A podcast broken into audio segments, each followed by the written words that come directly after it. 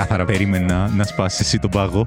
Ναι, ε, η αλήθεια είναι ότι το κάνω συνήθως νομίζω, αλλά για κάποιο λόγο είπα, «Μ, όχι, δεν θα το κάνω αυτή τη φορά. Ότι την προηγούμενη φορά εγώ τον έσπασα. Α, μπράβο, Αγγελέ. Καλώς ήρθατε. Τι βαθμολογίες του κάναμε. Του κάναμε. Είμαι ο Άγγελος. Και είμαι ο Μιλτό.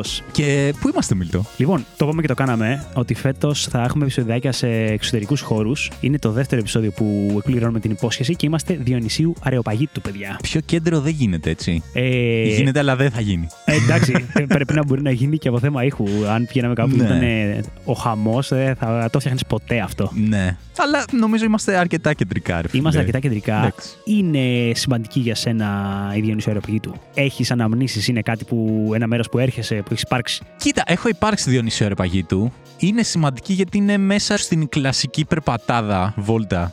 δηλαδή, άμα βγεις κέντρο για περπάτημα, ε, θα περάσει από Διονύσιο Αρεπαγίτου. Οπωσδήποτε. Αρεοπαγίτου. Αεροπαγίτου. Η οποία λέγεται Αρεοπαγίτου. έτσι. Αεροπαγίτου, ναι, ναι, και εγώ δυσκολεύομαι. Εγώ φέτος το έμαθα. Και εγώ φέτος. Ε, νομίζω ότι είναι αεροπαγίτου. Αρκετός κόσμος νομίζω το πιστεύει αυτό. Εντάξει, νιώθω λίγο καλύτερα γιατί έπεσα από τα σύννεφα. Είναι πιο εύκολο να το πεις. Ναι, Διονύσιο Αεροπαγίτου. Αεροπαγίτου. Ναι. αεροπαγίτου. Αλλά όχι, είναι Αλλά όχι, αρεοπαγίτου. Ναι, είναι λάθος, ρε φίλε. Τέλος πάντων. Είμαστε εδώ λοιπόν, παρέα με πολύ κόσμο που κάνει τη βόλτα του, του περίπατό του, το τρέξιμό του. Δηλαδή, θα πω ότι εμένα πέρα από εννοείται κλασική βόλτα που κάνεις με τα πόδια, με παρέα μόνος σου για να χαλαρώσεις βράδυ, πρωί, ότι είναι και μια διαδρομή που μου αρέσει να κάνω συχνά τρεξιματάκι. Α, έρχεσαι για τρέξιμο. εδώ. Έρχομαι, έρχομαι για τρέξιμο εδώ πέρα, ναι. Φτάνω μέχρι γκάζι, ρε παιδί μου, και μετά γυρνάω πίσω και ανάλογα τη διάθεση, το τι θέλω να κάνω, το κάνω, ξέρεις, παραπάνω φορές δρομολόγιο, ρε παιδί μου, Οκ, πάνω οκ. κάτω. Έχει αυτή την αδιανόητη ανηφορά που περνάς μπροστά από το. Αδιανόητη, εντάξει. Ρε, Για- αυτή η οκ. ανηφορά που περνάς μπροστά από το θερινό, το σινεμά, Ναι. όταν τρέχεις και έχεις κάνει ήδη, ξέρω εγώ, 5 χιλιόμετρα. Οκ, ναι, καταλαβαίνω ότι γίνεται με ε, λίγο σου βγαίνει μεγαλύτερη. το πνευμόνι, ρε παιδί μου. Ναι, ναι, ναι. Παρ' όλα αυτά αγαπάμε και οφείλαμε να βρεθούμε και εδώ στα πρώτα επεισόδια. Για να δούμε πώς θα πάει αυτό. Εννοείται, παιδιά, το ξαναλέμε, άμα μας δείτε έξω στον δρόμο, ελάτε να πείτε ένα γεια. Θα έχει γέλιο. Να βάλετε τη βαθμολογία σας, βρε αδερφέ. Λοιπόν, είμαστε εδώ πέρα. Θα πούμε σήμερα, Μίλτο, για κατοικίδια. Lidia. Γιατί δεν έχω μιλήσει αρκετά για τη Σονάτα. Όχι, θα μιλήσουμε Όπως μόνο για τη Σονάτα. καταλαβαίνετε, με εκβίασε. μου βγάλε μαχαίρι στο λαιμό μου. Λέει θα κάνουμε ένα επεισόδιο αφιερωμένο και καλά στα κατοικίδια για να μην είναι εκτός θέματος Σονάτα. Κοίταξε να δεις. Αυτό το επεισόδιο είναι αφιερωμένο στη Σονάτα, η οποία το Σάββατο είχε γενέθλια. Ω, Έγινε 11 χρονών. να τη χαίρεσαι. Είναι 11 χρονών, βλαμμένο. Χρόνια πολλά, Σονάτα. Χρόνια πολλά, Σονατούλα μου. Οπότε εντάξει, έπρεπε να μιλήσουμε λίγο για τα κατοικίδια και όλα αυτά. Και εννοείται στο τέλος θα κλείσουμε με ένα ακόμα πάρε πέντε. Στο οποίο θα προσπαθήσω πολύ Να ισοφαρίσει. να ισοφαρίσω Στο εύχομαι. έτσι ώστε η δεύτερη σεζόν να είναι λίγο πιο ανταγωνιστική. Γιατί η προηγούμενη άκουσα σχόλια ότι Πήγε μονόπαντη. είχε πει ένας podcaster, ο Μίλτος από τις βαθμολογίες του Καναπέ. Τώρα εντάξει, κατάλαβες τώρα. Είναι μεγάλος εντάξει, διάσημος ό- ό- ό,τι να είναι. Α, οκ. ότι στην πρώτη σεζόν δεν ήμουν καν εκεί. Οπότε Ε, εντάξει, ναι. θα προσπαθήσουμε για κάτι καλύτερο. Οπότε για πάμε να ξεκινήσουμε. Λοιπόν, καταρχήν, για να είμαστε λίγο δίκαιοι, θα αναφέρουμε λίγο τα κλασικά κατοικίδια, Μμμ. να τα βγάλουμε από τη μέση, ας πούμε. Και μετά σκοπεύουμε να πούμε και λίγο πιο Ανορθόδοξα, περίεργα. ας πούμε, ναι, ναι. ναι, ναι, ναι, ναι. Μίλτο, τι βαθμό βάζεις στο έχω κατοικίδιο γάτα. Λοιπόν, κοίτα να δεις τι γίνεται. Όταν πάω σε σπίτια φίλων μου, γνωστών μου που έχουν γάτα, πάντα θεωρώ ότι υπάρχει αυτός ο μικρός χρόνος που χρειάζεται για να γνωριστείς, ρε παιδί μου, και να γνωρίσει και εσύ το γατί και αυτό εσένα. Ναι, Και σίγουρα. να γίνει established η σχέση που θα έχετε στον υπόλοιπο χρόνο που θα βρίσκεστε στον ίδιο χώρο, που εννοείται κάνεις εισβολή στο χώρο του όταν είσαι εσύ ο καλεσμένος, ή και όχι, ακόμα και αν είναι δικός σου κατοικίδιος πάλι κάνει εισβολή στο χώρο του, για όταν μιλάμε για γάτες. Ναι. Οπότε, ναι, περνάει αυτός ο μικρός χρόνος και εκεί πέρα είναι καθοριστικός για να πεις ότι Α, είναι κολόγατο, θα μου σπάσει τα νεύρα γιατί θα μου κάνει γρατζουνιές ή τσατήλη, θα πετάει γιατί θα με τρομάζει εκεί που αράζω και πίνω τον καφέ μου, ή θα πηγαίνει στον καφέ μου, που επίσης με εκνευρίζει, ή θα είναι το πιο γλυκό γατάκι του κόσμου που μπορείτε Γεια και να σας, έρθει Σενάτα. να κουρνιάσει δίπλα σου, ρε παιδί μου, να κάνει ναζάκια ή και να σε ψιλοαγνοεί, ρε παιδί μου, αλλά να είναι συμπαθητική, ρε παιδί μου, να Ναι. έρχεται να σου Ή κάνει θα είναι ένα νιάου. φάντασμα που η οποία δεν θα τη δεις ποτέ. Ναι, ναι, ή να τη χαϊδέψει λίγο και να κάθεται και μετά να φεύγει, που είναι πολύ κομπλέ αυτά όλα για Ναι. γάτες. Λοιπόν, αν είναι στην κατηγορία του συμπαθητικού γατιού και πηγαίνω καλεσμένος, θα βάλω ένα 7,5. Ω, αυτό είναι το ταβάνι δηλαδή. Γιατί δεν νομίζω ότι θα βάλεις καλύτερο βαθμό στο ότι δεν είναι συμπαθητικό; Προφανώς θα βάλω χειρότερο βαθμό. Ναι. Λοιπόν, 7,5 αν είναι συμπαθητικό. Αν είναι αντιπαθητικό, άνετα μπορεί να πάρει ένα 2. Ωρε φίλε. Ρε φίλε, μπορεί να Οκ. είναι πολύ αντιπαθητική μια γάτα. Οκ. Μάλλον πολύ δύσκολη σαν ζωάκι. Δηλαδή, μπορεί να πας κάπου και να θες να τα πεις με τον φίλο σου. Ναι. Και να έρχεται να πετάει πράγματα από το τραπέζι που κάθεστε. Να έρχεται να κάνει βλακίες στον καφέ σου και να μην θες να πιει από τον καφέ σου από το ποτήρι σου ή να το ακουμπήσει, ρε παιδί μου. Ναι. Μπορεί μπορεί να σου επιτεθεί, να σου κάνει τσατίλες. Αν νιώσει απειλή ότι ποιος είναι αυτός που ήρθε εδώ πέρα βλάκας. Ναι. Να σου κραπουθεί από κάνα πόδι, επειδή πας στη τουαλέτα και τρομάζει αυτή για κάποιο λόγο και σου τραβάει. Σου έχουν νυχιά. συμβεί όλα αυτά, ρε φίλε. Γιατί εμένα δεν μου έχουν συμβεί τόσο έτσι Κοίτα. πώ τα λες. Όχι, Α, όχι. Μου έχουν τύχει γατιά που είναι τσιτωμένα και με τσιτώνανε και εμένα, ρε παιδί μου. Δεν Ναι. ήμουν χαλαρός. Οπότε ναι, δύο στην περίπτωση. Τώρα, στο αν θα- εγώ θα είχα γάτα, ρε φίλε, θα του βάλω ένα. όπα μαλάκα. Ρε, Θα, θα του βάλω ένα. τι λες, ρε; Θα σου πω, θα σου πω. Συμπαθώ, συμπαθώ, συμπαθώ όλα τα ζώα γενικά, τα Ναι. περισσότερα ζώα. Αλλά έχω ανάγκη για τάξη και έλεγχο στο χώρο μου. Οπότε, αν είχα ένα ζώο το οποίο εν δυνάμει θα μπορούσε να μου κάνει ζημιές μεγάλες, να μου βρεθεί από εδώ από εκεί, Ναι. ε, συν η τρίχα. Το οποίο εντάξει, ισχύει και για σκυλιά, ρε παιδί μου. Αλλά νομίζω ανάλογα τη ράτσα. Θα πω αργότερα γι' αυτό, ρε παιδί μου. Αλλά με την γάτα δεν το γλιτώνεις. Ναι. Έχεις τρίχα Εκτός παντού. άμα πάρεις τέτοιες σφίγγες. Αυτές που δεν έχουν καν. ε, Α, που είναι απαίσιες και άσχημες. Αγαπάω όλα τα γατιά, αλλά οι καημένες είναι λίγο Ε, Ρε φίλε, περίεργε. είναι κρίμα, είναι κρίμα. Οκ, και αυτά είναι ζωάκια, αλλά είναι άσχημα. ναι. Οπότε ναι, θα βάλω άσο. Είναι προσωπική άποψη εντελώς. Οκ, ναι, ναι, ναι, δεκτό, δεκτό. Δεν θα μπορούσα να γυρίσω στο σπίτι και να είναι τα πάντα όπως να είναι, ή ξέρω εγώ, να είναι μέσα στην τρίχα τα έπιπλά μου, τα ρούχα μου και τέτοια. Ναι. Ο άσος, μάλλον, παίρνει τη μορφή του ότι είναι πολύ χαμηλά στη λίστα των ζώων που θα σκεφτόμουν να πάρω για κατοικίδια. Ναι. Μου κάνεις τρελή εντύπωση. Εντάξει, δεν περίμενα να βάλεις υπερβολικά καλό βαθμό, γιατί το ξέρω ότι γενικά δεν είναι ρε παιδί μου στα σούπερ αγαπημένα σου τα γατιά. Αλλά νομίζω ότι είσαι λίγο υπερβολικός σε κάποια πράγματα. Λίγο. Εντάξει, έχεις κάποια ψήγματα αλήθειας, αλλά είσαι λίγο υπερβολικός. Καταρχήν, σίγουρα η γάτα είναι ένα ιδιαίτερο ζώο, το οποίο παίζει πάρα πολύ ο χαρακτήρας της γάτας. Δηλαδή, μπορείς να έχεις δύο γάτες και να είναι, ξέρω εγώ, τελείως διαφορετικές ίδια ράτσας. Ισχύει, ισχύει. Ενώ συνήθως τα σκυλιά, πάνω κάτω, τα χαρακτηριστικά της ράτσας είναι πολύ κατευθυντικά, ας πούμε. Δεν θα το έλεγα τόσο σίγουρα αυτό. Ας πούμε, και sorry για τη διακοπή. Ναι, όχι. Ε, ε, Εμείς είχαμε γιορκσάιρ τεριέρ, παιδί μου. Τα Ναι. μικρούλια αυτά, τα πατσαβουράκια που ζυγίζουν 2,5 κιλά, ξέρω εγώ, ανάλογα τι έχεις, ε, το toy, το μικρό, το μεγάλο, ξέρω εγώ.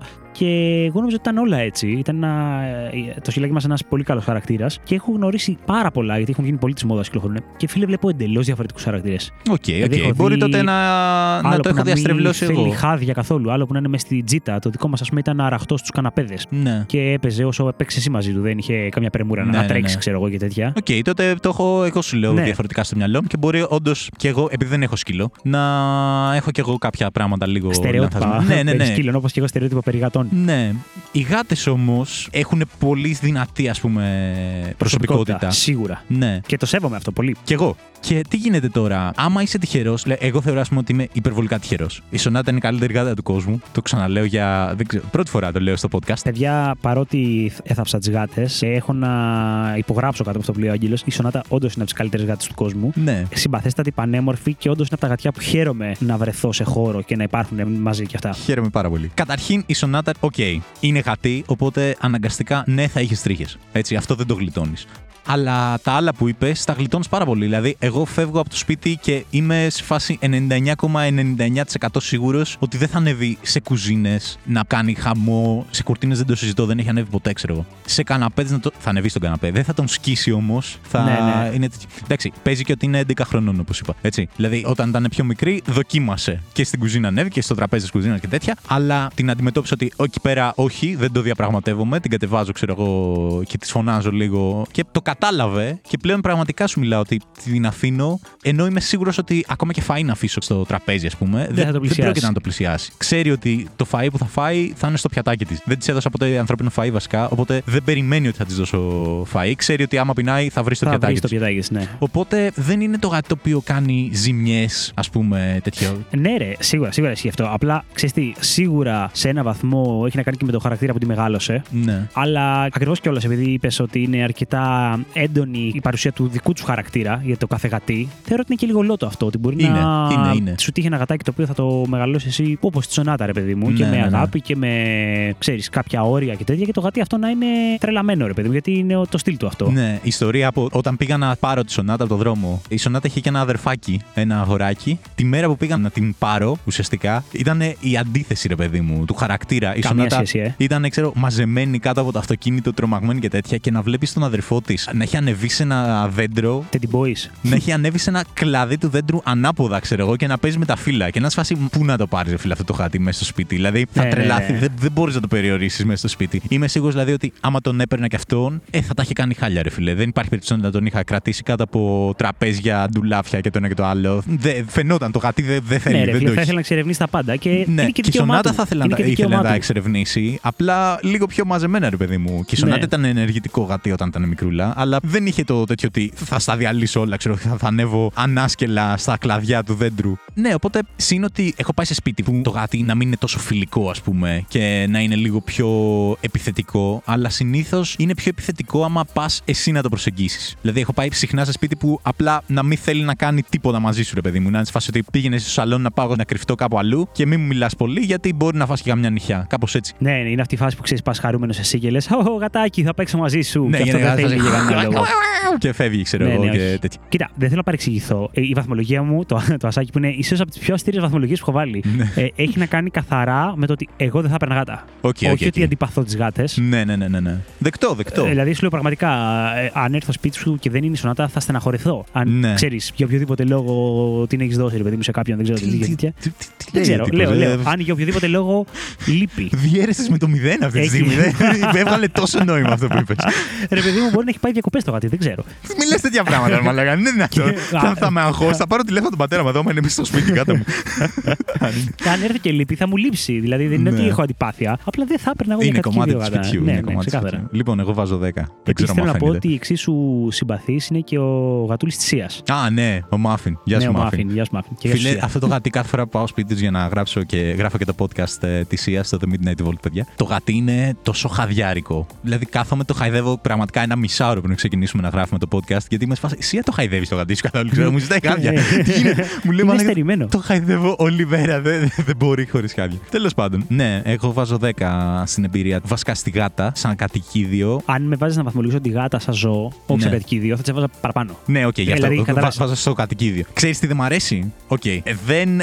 Βρε, εσύ, τα συμπαθώ γιατί όλα τα κατοικίδια τα αγαπώ. Αλλά μου φαίνεται περίεργο οι γάτες στα κατοικίδια τα οποία δεν σε αφήνουν να τα χαϊδέψεις, να τα πάρεις αγκαλιά, αλλά καθόλου, ρε φίλε. Ξέρεις τι, είναι περίεργο σε σχέση με αυτό που έχουμε στο μυαλό μας για κατοικίδιο, αλλά εγώ είναι από τα χαρακτηριστικά που έχουν οι γάτες που τα σέβομαι. Γιατί ξέρεις, έχουμε την τάση με όλα μας τα κατοικίδια να νιώθουμε λίγο θεοί. Ναι. Ότι αφού σε φροντίζω πρέπει να με λατρεύεις. Ναι, είναι το ανάποδο στη γάτα. Μπορεί να, όχι, όχι, μπορεί να σε λατρεύει όντως, αλλά μπορεί να μην είναι χαδιάρα σαν χαρακτήρας. Ναι, οκ. Δηλαδή, πώς Το με κάποιους δέχομαι, ρε ανθρώπους παιδί λες, μου. Α, αυτός δεν κάνει αγκαλιές, ξέρω εγώ, δεν Ναι. είναι εκδηλωτικός, αλλά μπορεί μια χαρά να νιώθει συναισθήματα, ρε φίλε, ο άνθρωπος και να μην είναι απλά να μην εκφράζεται έτσι. Ναι. Οπότε εγώ το σέβομαι πάρα πολύ αυτό στα γατιά. Το σέβομαι κι εγώ, εντάξει. Απλά το λέω κυρίως επειδή κοροϊδεύω λίγο την αδερφή μου. Γιατί κάθε φορά που μπαίνει στο σπίτι της, τα γατιά της εξαφανίζονται. Έχει δύο γατιά, Ναι. το μαράκι και το μπαναγιοτάκι, και την κοροϊδεύω ότι δεν έχει κανένα γατί. Γιατί κάθε φορά Έλα, που μπαίνω ρε. στο σπίτι της δεν υπάρχει Γατίκι. γατί.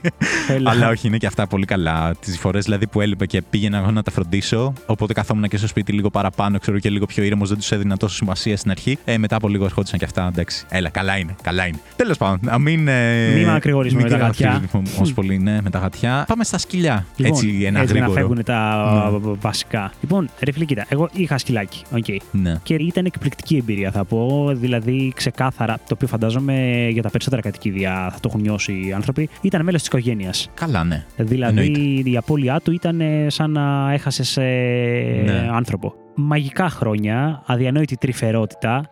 Τώρα, βέβαια, μπορεί να είναι και το συγκεκριμένο σκυλί, ρε παιδί μου, ήταν όντως χαδιάρα η δικιά μας. Αλλά ένιωθες ότι σε καταλαβαίνει στα πάντα, ρε παιδί μου. Ότι είσαι στεναχωρεμένος, είναι εκεί, είσαι χαρούμενος, θα παίξετε μαζί. Λατρεία, λατρεία. Μου λείπει, θα ήθελα δηλαδή κάποια στιγμή να ξανά έχω σκυλάκι. Ναι. Θεωρώ ότι επειδή οι άνθρωποι, ρε παιδί μου, θέλουμε να αγαπηθούμε, εντάξει. Και το σκυλί είναι από τα ζώα που στο δίνει απλόχερα αυτό. Ναι. Επειδή έχει αυτό της αγέλης ότι σε αναγνωρίζει σαν τον Α, οπότε θέλει να το συμπαθείς, σου δείχνει ότι είσαι ο Α και συνήθως σου κάνει χαρές, σου έχει μια ανιδιοτελή αγάπη, ρε παιδί μου. Ναι. Νομίζω ότι, ξέρεις, συμπληρώνει πολλά κόμπλεξ και ψυχολογικά που μπορεί να έχουμε σαν όντα οι άνθρωποι. Έπεσε ένα αστέρι, φιλέ. Οκ. Πάρα πολύ γαμάτο. Πάρα Κρίμα πολύ που δεν το είδα ωραία. γιατί είμαι Ναι. ανάποδα. Αλλά στιγμή αγχώθηκα ότι έπεσε βροχή έτσι όπως το ψηλό. Όχι, ρε φίλε, θα τρέχουμε να μαζεύουμε Όχι, τώρα. όχι, όχι, όχι, φίλε, ήταν φανταστικό. Αλλά το είχα τσεκάρει, Ναι. δεν έδειχνε για σήμερα κάτι. Ναι, δεν έχει σύννεφα. Ναι. Οπότε, Sorry, ναι. ναι, που λες, ε, η εμπειρία με κατοικίδιο σκύλο για μένα είναι 10. Εντάξει, η αλήθεια είναι ότι δεν το έζησα από τα μουρδιακά του, μουρδιακά του, δηλαδή το κομμάτι της βασικής εκπαίδευσης, το ότι θα σου έκανε τα κακάκια μέσα, τα τσάκια μέχρι να το Ναι. μάθεις που θα πηγαίνεις στην μπάνα. Βέβαια, επειδή την είχαμε μέχρι σχετικά γριούλα, μας είχε κάνει κάτι κόγκσε στο τέλος και πήγαινε και κατούραγε μέσα στο σπίτι, σαν να θέλει να εγκαθιδρύσει ότι ξέρεις κάτι. Είναι η περιοχή μου αυτή.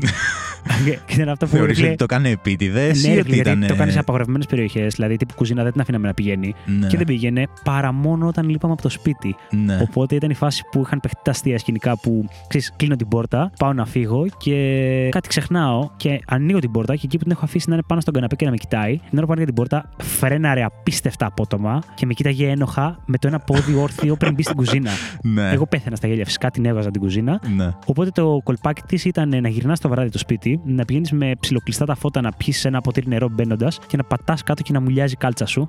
γιατί έχει κάνει μία. Τώρα, μιλάμε τώρα από τόσο μικρό σκυλάκι, μην φανταστείτε τίποτα σχαμένο. Ναι. Ρε φίλε, έκανε δύο σταγόνες τσίσα. ναι. Τα οποία τα έκανε για να πει: Εγώ μπήκα και θα μπαίνω στην κουζίνα. Ήταν statement. Οπότε ναι, ρε φίλε, ήταν αυτό που ξέρεις τώρα, επειδή ήταν και μεγάλη, έλεγες να τη φωνάξω, αλλά τι να τη φωνάξω, ρε φίλε. Είναι, ξέρω εγώ, δεν θα τη φωνάξω. Έλα, ναι. Ναι, τίποτα. Λατρεία, λατρεία. Δεκάρι, δαγκωτό. Θέλω κάποια στιγμή ξανά στη ζωή μου να έχω σκυλί. Απλά τώρα λόγω δουλειάς, υποχρεώσεων και τέτοια θεωρώ ότι είναι πολύ κρίμα να το έχεις στο σκυλί και να μείνει πολλές ώρες μόνο του σε διαμέρισμα. Ναι. Γι' αυτό δεν προχωράω σε κάτι τέτοιο. Κοίτα, εγώ δεν είχα σκυλί ποτέ. Τα σκυλιά, έτσι όπως τα έχω εγώ στο μυαλό μου, έχουν ε, ένα χαρακτηριστικό το οποίο ταυτόχρονα είναι θετικό και αρνητικό για μένα. Αυτό το θέμα της βόλτας. Δηλαδή, ως ιδιοκτήτης γάτας, έχω ζηλέψει λίγο κόσμο που έχει αυτή την άνεση να βγει με το σκυλάκι του βόλτα και το θεωρώ πάρα πολύ όμορφο. Που εγώ δεν μπορώ να το κάνω. Από την άλλη, είναι και αρνητικό γιατί γι' αυτόν μπορεί να μην είναι ότι Α, ήθελα να βγω μια βολτούλα και έβγαλα και το σκυλάκι μου. Είναι ότι, οκ, πρέπει κάθε μέρα να βγάζω το σκύλο μου μία με δύο φορές έξω και μπορεί να καταλήξει να είναι ρε παιδί μου μια υποχρέωση την οποία να Ναι, μην σου απολαμβάνεις και στερεί λίγο. κάποια μετά. πράγματα. Ναι, άμα το έχεις κάθε μέρα υποχρεωτικά δύο φορές τη μέρα, είναι διαφορετικό από αυτό που έχω εγώ στο μυαλό μου. Ότι Αχ, τι ωραία, ναι, να βγω με το σκυλάκι μου μία φορά βόλτα στο μήνα, ξέρω εγώ. Κοίτα, ισχύει. Αν δεν έχεις δηλαδή σπίτι με αυλή ή κάτι τέτοιο, ισχύει. Ότι γίνεται υποχρέωση. Δεν είναι ότι τόσο. Μωρέ, ναι, απλά ευχαρίστηση. ανάλογα τις σκυλί έχει τώρα. Ε, Το δικό Ναι. μας, επειδή ήταν και μικρό, δεν είχε μεγάλες ανάγκες για τεράστιες βόλτες. Δηλαδή, κουραζόταν κιόλας. Αν Ναι. το είχαμε φέρει τώρα εδώ πέρα, ας πούμε, για περίπατο, δεν θα την είχε βγάλει όλη τη διαδρομή. Αν ήταν στο γύρισμα, θα κουραζόταν και απλά θα έβαζε το ποπουδάκι του κάτω και θα σε κοίταγε. Πάρε Οπότε, μαγκαλιά και γυρνάμε σπίτι. Ή θα αράζατε να ξεκουραστεί, ή θα το έπαιρνε στα χέρια, ρε φίλε. Θα το βάζεις μέσα σε μια Ναι. τσαντούλα να εξήσει το κεφαλάκι να γουστάρει που γίνει βόλτα. Ε, αυτό. Και θα το ξανάβαζες όταν ξεκουραζότανε. Ναι, Οπότε, ανάλογα πόσο energetic σκυλί έχεις, αλλάζει πάρα πολύ η εμπειρία, πιστεύω. ναι. Αλλά νομίζω ότι ο καθένας παίρνει ράτσα που του ταιριάζει. Δηλαδή Ναι, στην πόση ή ενέργεια θα έχει σαν έπρεπε. άνθρωπος. Ή ναι, θα έπρεπε. πρέπει να το ψάξεις πρώτα Θα και πρέπει να να το πάρεις ψάξεις, ρε παιδί μου το ισχύει. κατάλληλο. Οκ. Και μετά νομίζω ξέρεις κάτι, ρε φίλε. Όμως, σίγουρα άμα ταιριάζει στο χαρακτήρα έτσι, στον κάθε άνθρωπο. Νομίζω ότι και αυτό το κομμάτι που μπαίνει σαν υποχρέωση, ας πούμε, σε κάνει και λίγο πιο υπεύθυνο γενικότερα. Δηλαδή, Οκ, το ακούω. ξέρεις, σε βάζεις μια ρουτίνα που και να έχεις τις μαύρες σου που λέει ο λόγος, δεν θα παρταλιάσεις ποτέ πάρα πολύ. Ναι. Και να συμβαίνει κάτι κακό εκείνη την περίοδο της ζωής σου, είτε με δουλειά, με σχέσεις, με οτιδήποτε, με οικονομικά, επειδή θα σε έχει σε γρήγορση ότι αυτό το πλάσμα σε έχει, σε, σε έχει ανάγκη, πώς είναι με ένα παιδί, ρε παιδί μου. Ναι, ναι, ναι. Ότι θα βγεις έξω, ρε φίλε, θα αλλάξεις τον αέρα σου, θα σε κάνει να γελάσεις γιατί θα κάνει μια βλαγία. Ναι, ισχύει Οπότε αυτό. ξέρεις, απ' τη μία ναι, μεν περιοριστικό, αλλά απ' την άλλη και σε κρατάει λίγο ευχάριστα στην τζίτα. Θα πω. Ναι, δεν το είχα σκεφτεί αυτό. Πολύ ωραίο. Επίσης, αυτό που έχω σκεφτεί είναι ότι εάν έπαιρνα σκυλί, μου αρέσει πολύ η ιδέα του έχω σκυλί το οποίο είναι σκυλί, ρε φίλε. Δηλαδή, μπορεί να με φάει, άμα θέλει, Τι μπορεί να με ρατσισμός είναι σκοτώσει. αυτό; Ποιο σκυλί θα μπορούσε να μην είναι σκυλί; Εννοώ ότι μπορεί να με σκοτώσει, ρε φίλε. Μπορεί να με φάει ζωντανό, Α, ξέρω εγώ. Δηλαδή το δικό μου δεν ήταν Ε, σκυλί. οριακά το είναι σκυλί. οποίο με το ζόρι, Ο- αν σου δάγκωνε το χέρι, δεν θα στράβωναν τα δόντια του. Ε, η κάτα μου είναι μικρή και οριακά ήταν μεγαλύτερη από το σκυλί. από Ισχύει, ό,τι ήταν. ισχύει, ισχύει. Σίγουρα ήταν μεγαλύτερη. Πόσα κιλά είναι η. Νομίζω είχε ζυγίσει 5,5 τελευταία Ε, φορά. Ήταν διπλά, ρε φίλε. Μαλάκα, ήταν 2,5 κιλά. Η Φεφέ ήταν 2,5 κιλά, ρε φίλε. Μα 2,5 με εσύ- 3,5 την νομίζω, έπαιρνε ο νομίζω, αέρας, max. ρε Ναι, φίλε. 2,5 με 3,5 νομίζω Και έπαιζε. σκέψου η σονάτα δεν είναι. Θα πάω να την ξαναζυγίσω. Ναι. Δεν, Την έχεις δεν οδύνη. το δέχομαι να είναι πιο, πιο βαριά από τη Φεφέ. Τέλος πάντων. Αλλά η ξαδέρφη μου η Εμέλια και η Θάλια και ο Γιάννος είχαν ένα μπασταρδάκι, τον ε, Μάιλο, πολύ αγαπημένο σκυλί. Αλλά η εξαδέρφη με μέλια μετά πήρε τον Άδη, ο οποίος Άδης. είναι pitbull. Oh. Φίλε, η εμπειρία του να παίζει με ένα pitbull που να είναι τόσο παιχνιδιάρικο, να σε κοιτάει και να σφάσει. Βλέπω το χαμόγελό του. Μπαταρίες στο Θεό, ε. Μπαταρίες στο Θεό. Και να παίζεις με το pitbull και να σκέφτεσαι ότι είναι τόσο φιλικό, τόσο ωραίο. Άμα θέλει όμως μπορεί να με φάει. Να με κατασπαράξει. Ναι, αλλά δεν με τρώει. Δηλαδή, το, το σέβομαι λίγο. Και ήταν η φάση, ξέρεις, που πάνω στο παιχνίδι είχα ένα, μια, ένα σκηνή με ένα μπαλάκι, δεν θυμάμαι τι είχα, ξέρω. Και έτσι όπω το δαγκώνει, δαγκώνει και λίγο από το χέρι μου, αλλά ξέρεις, βάζει δύναμη, λίγο δύναμη. Δεν, Ναι, δεν, ναι, δεν με ξέρει, δάγκωσε. ξέρει, ελέγχει. Ξέρει. Και έτσι φάση ότι, α, θα μπορούσε να μου το κόψει τώρα το χέρι, άμα ήθελε. Αλλά δεν το έκανε. Έλα, μωρέ το καημένο. Θα το γλυκούλει, ναι. Και σκέφτομαι ότι για κάποιο λόγο μου αρέσει πάρα πολύ αυτό. Άμα έπαιρνα σκύλο, σίγουρα θα έπαιρνα ένα τέρας. Τέρας. Αυτό. Κοίτα, η αλήθεια είναι ότι ε, το- αυτό που έδειξες τώρα, το μέγεθος του ζώου είναι τόσο διαφορετικό στο πόσο επηρεάζει την ψυχολογία σου απέναντί του. Δηλαδή, εμάς ρε φίλε, το σκυλάκι που ήταν μικρό, μπορεί να ήταν στο σπίτι να παίρνει και μπροστά σου και να μην το παίρνεις και χαμπάρι που λέει ο λόγος, Ναι. άμα ήταν ήσυχο και τέτοια. Η αλήθεια είναι τι επισκέψεις που έχω πάει σε σπίτια που το σκυλί μπορεί να είναι ας πούμε, ένα golden retriever τώρα. Ναι. Ρε φίλε είναι άνθρωπος. Δηλαδή περνάει με την δουλειά του, κάνει πα, πα, πα, πα, που βαράει, σου ρίχνει πράγματα ή σου έρχεται χαρούμενο να σε αγκαλιάσει και σε σπρώχνει στον καναπέ. Κοίτα. Πέφτεις πίσω γιατί έχει βάρος. Αυτό δεν το μπορώ. Όταν, όχι, όταν είσαι ιδιοκτήτης, φαντάζομαι είναι διαφορετικά. Αλλά επειδή δεν είμαι ιδιοκτήτης, να μιλάω από τη μεριά του ότι πάω, ας πούμε, ή βλέπω το σκυλί φίλου ή πάω σπίτι του. Δεν μ' αρέσει αυτό ότι το καταλαβαίνω είναι παιχνιδιάρικο το σκυλί. Αλλά όταν είναι το άλλο 60 κιλά, 50 και τρέχει κατά πάνω σου να ανεβεί πάνω σου.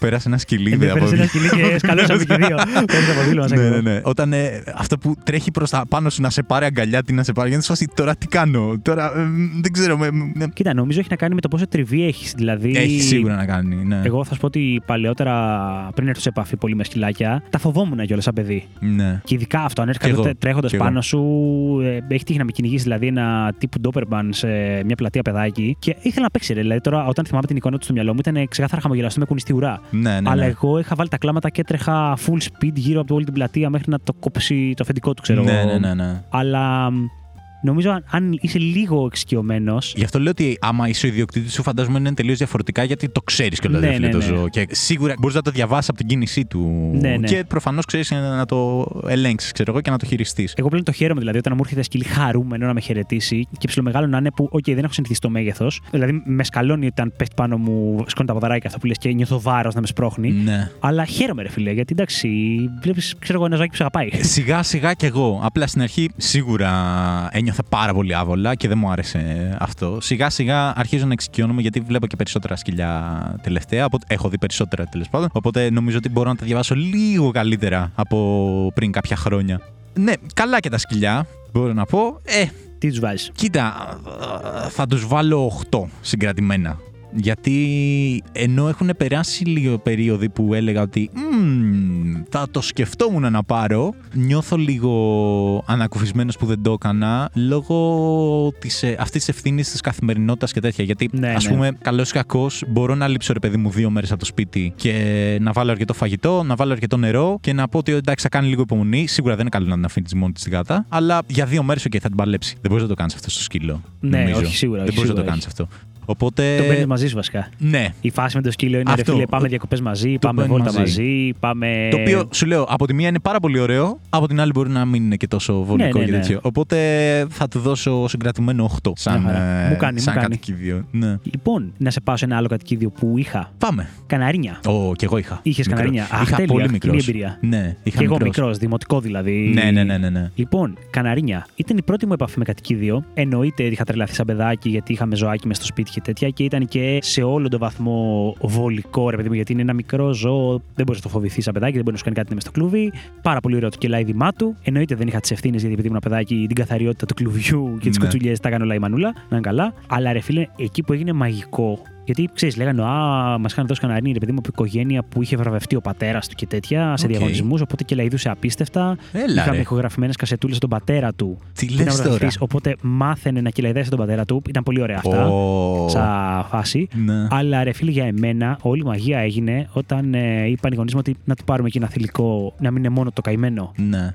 Και λέμε ναι, ρε φίλε, εννοείται. Γιατί να έχει τώρα ένα καναρί να του ταλαιπωρείς το καημένο απλά για να χαίρεσαι εσύ το τσιου τσιου. Και φέρνουμε θηλυκό. Και μπαίνει η φάση τώρα που είναι για γονιμοποίηση. Και, και καλείσαι για το τι θα κάνεις. Υπάρχουν διάφορες προσεγγίσεις, ρε παιδί μου, νομίζω, είτε να τα χωρίσεις, είτε να.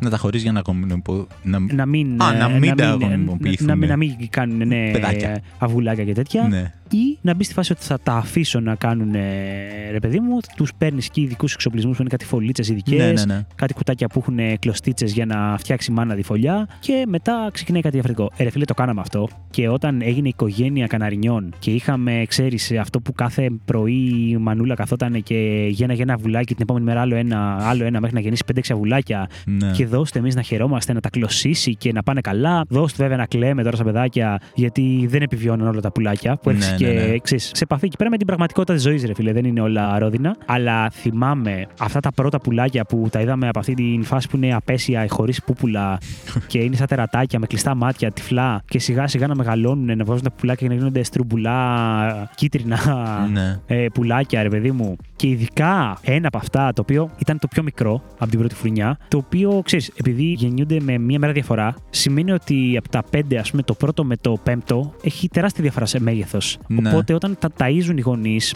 επειδή είναι ζωάκια, ρε φίλε, δεν έχουν το άψογα δίκαιο ένστικτο να ταΐσουν τα πάντα το ίδιο. Ναι. Και αυτό που είναι ψηλότερο, προφανώς, όταν φάει ανοίγουν το και στόμα του περισσότερο. όλα, ναι, μπορεί να φάει περισσότερο. Οπότε να μένει νηστικό ένα και νομίζω ότι έτσι μας είχε πεθάνει και ένα. Δηλαδή, ενώ είχε γεννηθεί κανονικά, το βρήκαμε μετά από μερικές μέρες πατημένο από τα Πεθαμένο. άλλα, ξέρεις. Μμ. Οπότε είχαμε το μικρότερο από τις πρώτες φουρνιά που είχε επιβιώσει τέλος πάντων και είχαμε αγχωθεί να ζήσει. Οπότε η φάση παίχτηκε να το ψιλοβγάζουμε αφού είχε περάσει το στάδιο που είναι φωλιά-φωλιά, μόνο μωρό. Ακόμα και δηλαδή δεν είχε βγάλει όλα τα πουπουλάκια Ναι. από τη φωλιά και να το ταΐζουμε εμείς στο στόμα με ψωμάκι που βρέχαμε, ε, Οκ. ψύχα και το κάναμε πολύ μαλακό και του το δίναμε στο στόμα και έτρωγε. Και ρε φίλε, ήταν η εκπληκτική εμπειρία όπου αυτό μετά άραζε. Δηλαδή, εγώ καθόμουν ξάπλα στον καναπέ και ψιλο- ψιλοχύμα Ναι. και το έβαζα πάνω στο στέρνο μου, το ταΐζαμε και μετά από λίγο το 'παιρνε ο ύπνος, ρε φίλε, πάνω στο στέρνο μου. Έλα ρε. Και φίλε, ήταν μαγικό. Καλά- Κοιμότανε πάνω στο καναρίνι, ε. Ναι, γιατί ξέρεις, ακόμα δεν είχε αναπτυχθεί το ένστικτο που. Ναι, ας όπως πούμε, με τους τάιζε γονείς- εσύ η μαμά μου. Ναι, αν έβαζες χέρι μέσα, κοπανιόντουσαν σαν τρελαμένα, ρε φίλε. Ναι, οι ναι, γονείς ναι. προφανώς. Αν και πιο μετά μας είχαν γνωρίσει, απλά πηγαίναν στην άλλη άκρη του κλουβιού και ήταν ψιλοψύχραιμα. Ναι. Το μωρό δεν ε, είχε λόγο να με φοβάται Ή στην δεν αρχή. μπορούσε να τη φύγει. Ναι, δεν ξέρω μπορούσε να εγώ. αντιληφθεί τι γινόταν. Ναι. Οπότε μια χαρά έτρωγε από το χέρι μου, μια χαρά κοιμόταν πάνω μου. Εννοείται είχα κουτσουλισμένες μπλούζες μου, τις είχε καταστρέψει, αλλά δεν με νοιάζε καθόλου. Ναι. Και μετά όταν μεγαλώσαν πια και γίνανε όλα καναρινάκια, ρε φίλε, full size, αυτό καταρχάς ήταν κοριτσάκι, το λέγαμε το μπουλούκι, γιατί ενώ δεν ήταν χοντρό, ήταν πιο κοντούλι Ναι. και είχε πολύ. Μαγουλάκια. Ναι, τα μαγουλάκια του ουσιαστικά πούπουλα, ρε φίλε. Ήταν πιο Ναι. φουντοτά εκεί πέρα και σου δίνει αυτήν την αίσθηση ότι έχει μάγουλα Ναι. τα πουπουλάκια του, ενώ δεν είχε. Και ήταν το μόνο από την οικογένεια που όταν φέρναμε φαγητό στα κάγκελα, έρχονταν και έτρωγε από το χέρι μας. Ναι, ναι, ναι, ναι. Που για καναρίνια δεν είναι πάρα πολύ συνηθισμένο. Ε, του έμεινε από μικρό, ρε φίλε. Ναι, Μα ναι, κοιμόταν αυτό- μικρό πάνω σου. Αυτό, αυτό μας ήξερε Ναι. και τέτοιο. Πολύ ωραίο. Εξαιρετική Πολύ εμπειρία. ωραίο. Στην εμπειρία αυτή βάζω 12, ξέρω εγώ, Οκ. 20. Γενικά, σαν κατοικίδια, θα βάλω ένα 7,5. Ναι. 7. Γιατί, οκ, κατά τα άλλα, ρε φίλε, είναι πουλάκια, δεν έχουν τόσο μεγάλο κύκλο ζωής όσο έχουν τα άλλα ζώα, ούτε τόσο τρυφερά είναι όσο είναι τα άλλα ζώα. Ναι. Είναι πανέμορφα, είναι πανέμορφο το κελάηδισμά τους. Αλλά, οκ, για μένα δεν με ταιριάζει άπειρα το κομμάτι που δεν μπορώ να έχω επαφή. Επειδή έχω εκπληκτικά παιδικά χρόνια. Τους βάζεις, ναι, ε, για εκεί ψυχολογικού ένα λόγου. 7,5. Κοίτα, είχα κι εγώ, όπως είπα, εγώ δεν το θυμάμαι με τόσο χαρά, γιατί το τέλος ήταν ε, πολύ άσχημο. Το είχα βιώσει, ρε παιδί μου, άσχημα. Με, με είχε επηρεάσει. Και τώρα τελευταία το ξανασκέφτομαι σαν κατοικίδιο, ξέρω εγώ. Προσπαθώ να βγάλω την εμπειρία που είχα, αλλά και πάλι κάτι μου τσινάει. Λοιπόν, καταρχήν για την εμπειρία μου. Εγώ είχα ένα καναρινάκι, τον Κιτρινούλη, Ω, που ήταν καναρίνι, όλα καλά ξέρω εγώ και λαϊδούσε ωραία. Παρένθεση, τα είχα αναλάβει εγώ την ε, φροντίδα του. Οπότε εγώ το καθάριζα, εγώ το τάιζα, εγώ του βάζα νερό τέλος τι πάντων. ηλικία ήσουν; θα το πάω συνδυαστικά. Ήμουνα στο προπροηγούμενο σπίτι που έμενα, που έμενα μέχρι Δευτέρα Δημοτικού. Τι λες ρε, είχες αναλάβει pet; Ναι, ναι, το άλλαζα εγώ. Το άλλαζα Πολύ εγώ και καλό. του βάζα τροφή εγώ και νερό. Πω, πω, μην τα ακούει η μάνα μου αυτά. Ε, εντάξει. Ε, Που έτρωγε όλη την ταλέπα μόνη της. Ε, εντάξει. Λοιπόν, το πρόβλημα ποιο ήταν. Παίρνουμε μετά κι εμείς ένα θηλυκό. Και λέμε ότι ναι, να έχει και αυτό παρεούλα, ξέρω εγώ, να κάνουν πουλάκια και το ένα και το άλλο. Και πήραμε κι εμείς αυτή την ε, φωλίτσα. Τώρα θα σου πω πώ το έχω εγώ στο μυαλό μου. Μπορεί η πραγματικότητα να είναι λίγο διαφορετική, αλλά η ανάμνησή μου είναι ως εξής. Πάει ως εξής. Ότι κάνουν αυγουλάκια. Θυμάμαι είχαν κάνει τρία αυγουλάκια. Χαρά, εντάξει, εγώ είχα ξετρελαθεί και το ένα και το άλλο. Και γίνεται τώρα το εξής. Εγώ χτυπάω το πόδι μου, ραγίζω νομίζω το δάχτυλο του ποδιού μου, κάτι τέτοιο. Και θυμάμαι ότι έπρεπε να μείνω, ξέρω εγώ, μέσα, ξέρεις, λίγο ξαπλωτός και τέτοια, ή τουλάχιστον έτσι μου είχαν πει, ή έτσι το θυμάμαι. Σου Ναι, λέω, η ναι, ναι. ανάμνησή μου είναι λίγο θολή. Και σου λέω τι θυμάμαι και όχι απαραίτητα την πραγματικότητα. OK, OK. Και είχα πει στη μητέρα μου να τους αλλάξει νερό και το ένα και το άλλο.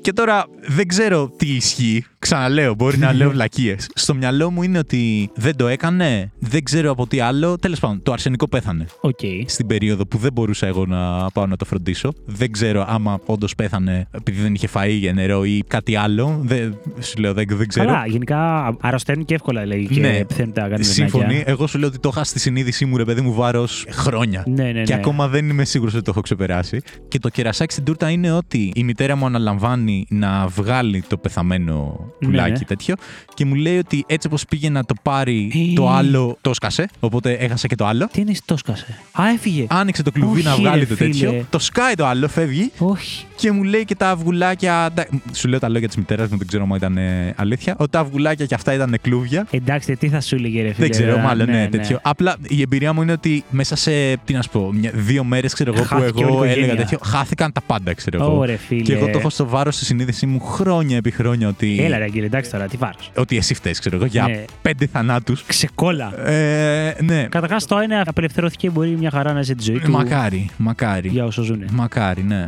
Τώρα, εκτός από αυτή την ιστορία, ρε φίλε, κάθε φορά τώρα που περνάω και βλέπω πουλάκια, ναι, είναι πολύ ωραία, ναι, είναι πολύ γλυκούλικα, ναι, κάνουν ωραίο και λάιδισμα. Απλά Τα έχεις φυλακισμένα, ρε φίλε. αυτό ρε φίλε. Ισχύει, Σκέφτομαι ισχύει. ότι κάθε φορά ότι είσαι πουλί, μπορείς να Θεωρητικά πετάς. μπορείς να πετάς. Μπορείς να πετάς, δηλαδή έχεις άπειρο χώρο. Και το κλουβί είναι τόσο μικρό που δεν μπορείς να ανοίξεις. Ανοίγουν τα φτερά τους, ρε παιδί μου, αλλά μπορούν ουσιαστικά να πηδήξουν από το ένα και τέτοιο στο άλλο. Δεν κάνουν καμιά πτήση σοβαρή. Ναι, δεν, δεν ξέρω, με έχει επηρεάσει πάρα πολύ ε, η, Συμφωνώ αυτή η σε αυτό. σκέψη. Συμφωνώ. Δηλαδή και εγώ εποχές που μπορεί να σκεφτόμουν για κατοικίδιο και να πέρναγα έξω από pet shop, τα 'βλεπα και ενώ έχω. Ρε φίλε, εγώ τα λυπάμαι. Ακριβώς αυτό. Δηλαδή, ενώ έχω μια τάση συμπάθειας γιατί τα έχω ζήσει, ρε φίλε. Ναι, ναι, ναι. Την άλλη τα λυπάμαι κι εγώ. Δηλαδή, λες ρε γαμώτο για να το πάρω εγώ και να μου δίνει μια ωραία εικόνα και ένα ωραίο κελάηδισμα. Θα έχω ένα ζωάκι σε ένα κλουβάκι, μια σταλιά, απλά να πηγαίνει πέρα δώθε και να τρώει και να πίνει και να. Ναι.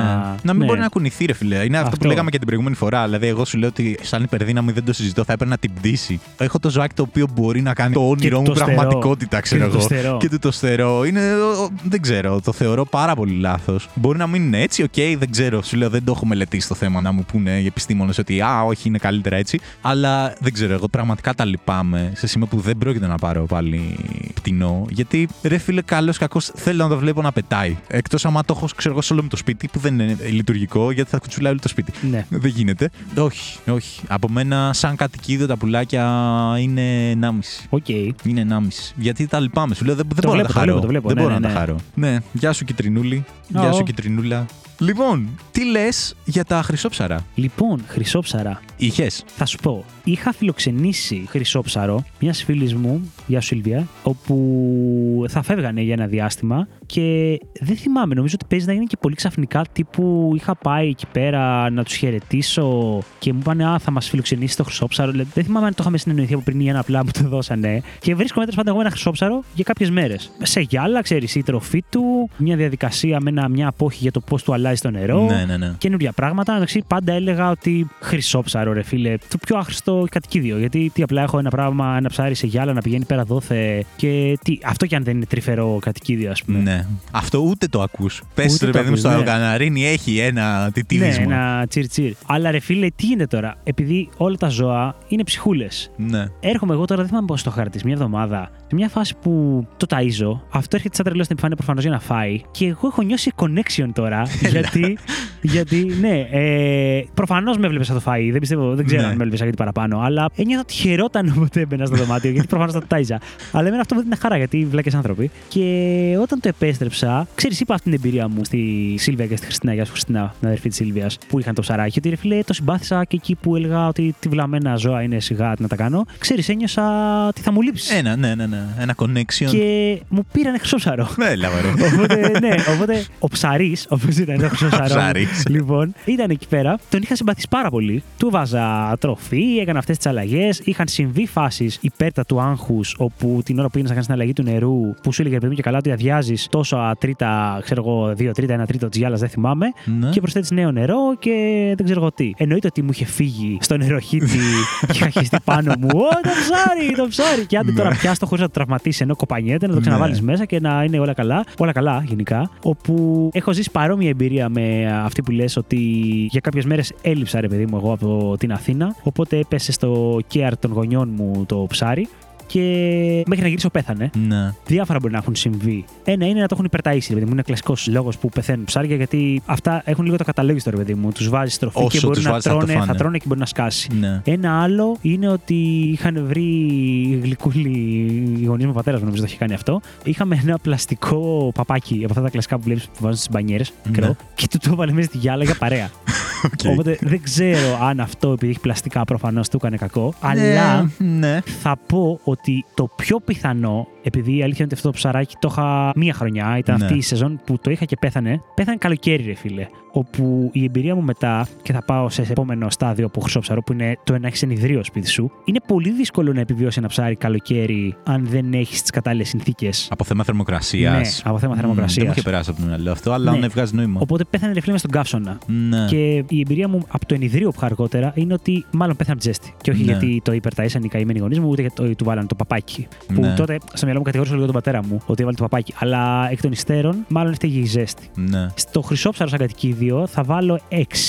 Τώρα Ναι. σκέφτομαι ρε φίλε ότι έβαλα στη γάτα 1 και έβαλα στο χρυσόψαρο 6.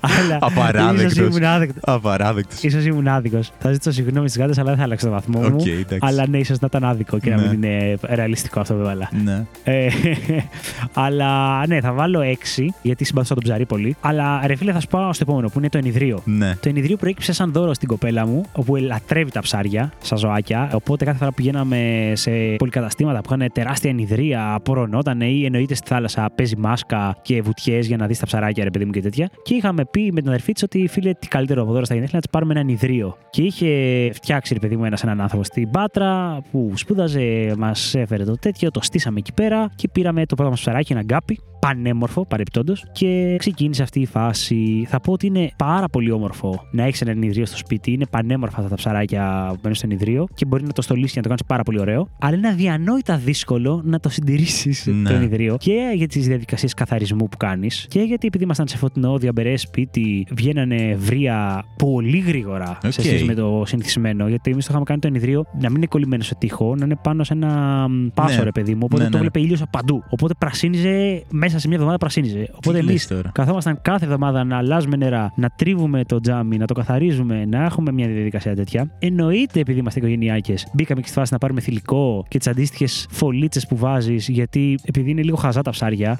αν τα αφήσεις, τρώνε τα μωρά τους. Δηλαδή Οκ. την ώρα που γέναγε η τύπισσα, Ο άλλος του για τα άτρωγε. γέναγε και έτρωγε ταυτόχρονα Τι κάποια. λες, ρε. Ναι, ναι, ναι. Είναι, Χαβιάρι. είναι- είναι- Παιδιά, πάμε. ε, Ήταν πάρα πολύ σοκαριστικό. Αν είναι πάρα πολύ δυνατόν. αγχωτική διαδικασία όπου Ναι. την βάζεις χώρια τη μάνα και μετά διαχωρίζεις σε μια μικρότερη φωλίτσα τα μωρά για να τα ταΐζεις εσύ. Και ένα πάρα πολύ αγχωτικό κομμάτι. Ναι. Να σου πεθαίνουν μερικά. Μερικά μεγαλώσανε. Α, το καταφέρατε. Τα καταφέραμε, τα Οκ. καταφέραμε, ναι. Και τα απελευθερώνεις στο υπόλοιπο ενυδρείο ρε φίλε αφού γίνουν σε size που δεν τα βλέπουν σαν απειλή. Ναι. Άλλοι καμιά φορά πήγαιναν να τα τσιμπήσουν οι γονείς. Μαλάκα, απαράδεκτο. Ναι, είναι πάρα πολύ αγχωτικό και περίεργο. Ξέρεις, δεν σου βγάζει καθόλου αυτό που σου βγάζουν τα θηλαστικά. Ναι. Τελείως ξένο, ναι. Δηλαδή νομίζω ότι κατά τη Μητρικό γέννα- ένστικτο μηδέν. Μηδέν, μηδέν, μηδέν. Τίποτα. Σου λέω, τα έτρωγε την ώρα τα γένναγε. Γένναγε και έβγαινε το άλλο που ήταν ψήρα, ρε, και το έτρωγε. Και μου Τι, όχι, το παιδί σου, σταμάτα. Πω, πω, πω. Ναι, απέσιο. Και ξέρεις, είχαμε κάνει όλο το στήσιμο με θερμοστάτη για να ρυθμίζει, γιατί θέλει συγκεκριμένη θερμοκρασία Ναι. το ενιδρίο. Κάναμε τεστάκια με πεχά και νητρικά και τέτοια. Είχαμε πάρει τα ίστρα ώστε όταν λείπουμε ένα τέτοιο. Και έχουν συμβεί δύο θανατικά μεγάλα. Ένα που κολλήσαμε κάποιο παράστο και μας πέθανε ένα εβδομάδα ένα ψάρι Μμμ. και δεν καταλαβαίναμε τι συνέβαινε. Κάναμε όλα τα τεστ να είναι τέλειο το νερό και ενώ ήταν παρόλα αυτά πέθανε ένα ψάρι κάθε εβδομάδα. Πολύ στεναχωρία, ρε φίλε, γιατί είναι ένα ζωάκι και λες Ναι, τι, ναι, τι ναι, κάνω ναι. λάθος. Θέλω να μείνετε ζωντανά, δεν θέλω να πεθαίνετε εξαιτίας μου. Δεν μπορούσαμε να το φανταστούμε ότι είναι παράσιτο και το αντιληφθήκαμε αφού πέθαναν όλα και αδειάσαμε το ενυδρείο, που είδαμε κάτι να κινείται μέσα στο ενυδρείο, σαν Οκ, σκουληκάκι. ναι. Και μετά διαβάσαμε στο Ίντερνετ και ήταν ένα παράσιτο που είναι από ψάρι σε ψάρι όταν πέθανε το ένα ψάρι. Γι' αυτό Κατάλαβα. δεν πεθαίναν Γι' αυτό ταυτόχρονα. ναι, πεθάνανε αλυσιδωτά, Ναι. ας πούμε. Και όχι μαζί. Και αφού περάσαμε ένα σοκ, είπαμε ότι θα ξαναστήσουμε το ενυδρείο και θα τα καταφέρουμε αυτή τη φορά την επόμενη.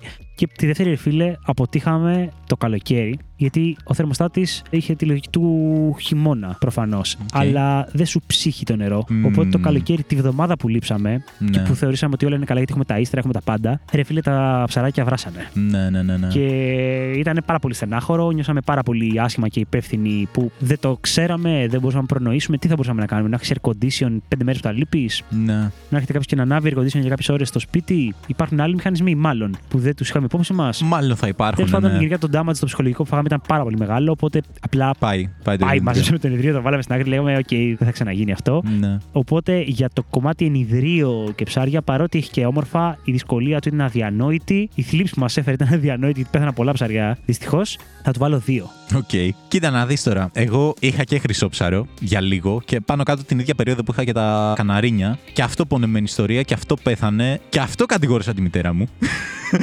Οι καημένοι γονείς, συγγνώμη, μας παίρνουν ζωάκια να έχουμε να χαιρόμαστε και εμείς κατηγορούσαμε. Φταίει για το χρυσόψαρο μου, φταίει για το καναρίνι. Κοίταξε να δεις. Για το χρυσόψαρο καταλαβαίνω ότι μάλλον την κατηγόρησα παράλογα. Οκ.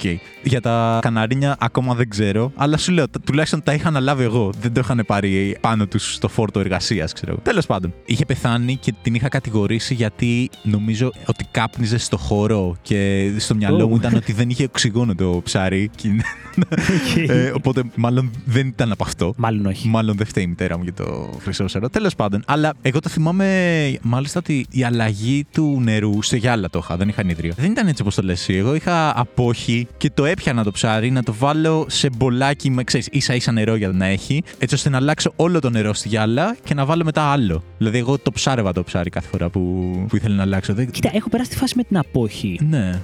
Δεν θυμάμαι. Δεν ξέρω αν είναι το σωστό. Ε, Όχι, σου λέω και τι εγώ με έκανα. απόχη, το έχω κάνει με απόχη. Ναι. Δεν θυμάμαι αν υπήρξε φάση που δεν είχα την απόχη και την πήρα μετά. Α, οκ. Οπότε το κάνεις λίγο-λίγο. Ναι, Ξέρεις γι' τι, αυτό. μπορεί, ε, νομίζω είχα σίγουρα απόχη σε αυτό που φιλοξενούσα Ναι. και νομίζω όταν μου πήρανε δεν είχα απόχη για αρχή. ναι, και οπότε μετά κάναμε πήρες τον κάπως έτσι την αλλαγή εξοπλισμό. ας και μετά πούμε. πήρα τον κατάλληλο εξοπλισμό. Οκ. Ναι. Ναι. Εγώ δεν έχω ζήσει να μου πέσει το νεροχύτη, αλλά έχω ζήσει το να αλλάξω το νερό, να πάρω στα χέρια μου τη γυάλα, Ε, να πάω προς το σαλόνι και να μου πέσει όλη η γυάλα κάτω. Δεν έσπασε. Έσπασε. Προφανώς. Και το πρόλαβα το ψάρι, ξέρω με τα χέρια μου. Πρόλαβα, δεν θυμάμαι ποιος ήταν, να του πω, ξέρω, βάλε ένα ποτήρι νερό. Ναι. Να το πετάξω, ξέρω, στο νερό να μην ε, πεθάνει. Και να μείνει, ξέρω εγώ, σε ένα μπολάκι μέχρι την επόμενη μέρα που πάω να πάρω, ξέρω, καινούργια γυάλα. Πω, Αλλά ήταν, ρε, εντάξει, φίλε, ήταν. τρομακτικό, θυμάμαι τρομακτικό. πανικό να μου πέφτει, ξέρω εγώ, όλη η γυάλα κάτω και ότι Παναγία μου τι γίνεται τώρα. Ναι. Και αυτά είναι κατοικίδια τα οποία νομίζω τώρα τα λυπάμαι λίγο. Γιατί, οκ, η μνήμη χρυσόψαρου που λένε, αλλά όντως είναι χαρούμενα, ας πούμε, σε ένα τόσο μικρό περιβάλλον. Το ενυδρείο το βλέπω καλύτερα. Ναι, γιατί ναι. έχει λίγο περισσότερο χώρο, ας πούμε. Έχει μέρη να οπότε- κρυφτεί, να ναι, έχει να κάνει με τις κάτι. πετρούλες κάτω. Έχει ναι. να κάνει κάτι. Μπορείς να βάλεις περισσότερα ψάρια να έχει παρέα. Ναι, αυτό. Οπότε το βλέπω πολύ καλύτερα. Δηλαδή, η ξαδέρφη μου η Θάλια, γεια σου Θάλια, και ο Θοδωρής, γεια σου Θοδωρή, έχει φτιάξει ο Θοδωρής ένα φανταστικό ενυδρείο. Εντάξει, είναι, βασικά είναι τεράστιο καταρχήν. Ασχολιόταν με αυτό. Οπότε έχει διαβάσει πάρα πολύ, έχει πάρα πολλά μηχανήματα. Είναι υπερπαραγωγή τέλος πάντων. Είναι τεράστιο. Το πιο εντυπωσιακό είναι ότι άμα το ενιδρίο, ρε παιδί μου, παίρνει χιόγκο, τα μηχανήματα και ο εξοπλισμός είναι δύο χ, ξέρω εγώ. Δηλαδή το έχει φτιάξει πάρα πολύ όμορφο, αλλά μετά ανοίξεις τα ντουλάπια και είναι σε φάση μαλάκα φίλτρα. Τι, τι γίνεται εδώ πέρα, Ναι, ξέρω. ρε, Και σου φίλε. λέει, φίλε, για να δουλέψει αυτό έχει πολύ Έχει πολλή μηχάνημα. δουλειά. Δηλαδή, Παρ' όλα αυτά, sorry. Όχι, όχι, πες, ναι, εγώ πετάχτηκα. Παρ' όλα αυτά, έτσι όπως το έχει φτιάξει και έτσι όπως βλέπεις το τελικό αποτέλεσμα, δεν θα μιλήσω για την εμπειρία του Θοδωρή, θα μιλήσω για την εμπειρία του Άγγελου που πάει επίσκεψη. Ναι, ναι. Είναι πολύ όμορφο. Είναι πολύ ωραίο. Δεν ξέρω άμα μπορείς να έχεις την ίδια σχέση. Δηλαδή, έχεις κατοικίδιο, αλλά δεν έχεις την ίδια σχέση, ρε παιδί μου, που Δεν έχεις με είναι το ένα ίδιο, μωρέ. κατοικίδιο. Δεν ναι. ξέρω. Φαντάζομαι ότι κάτι θα παίζει και σε αυτά με αντίληψη, αλλά δεν είναι το ίδιο ναι, δεν είναι. να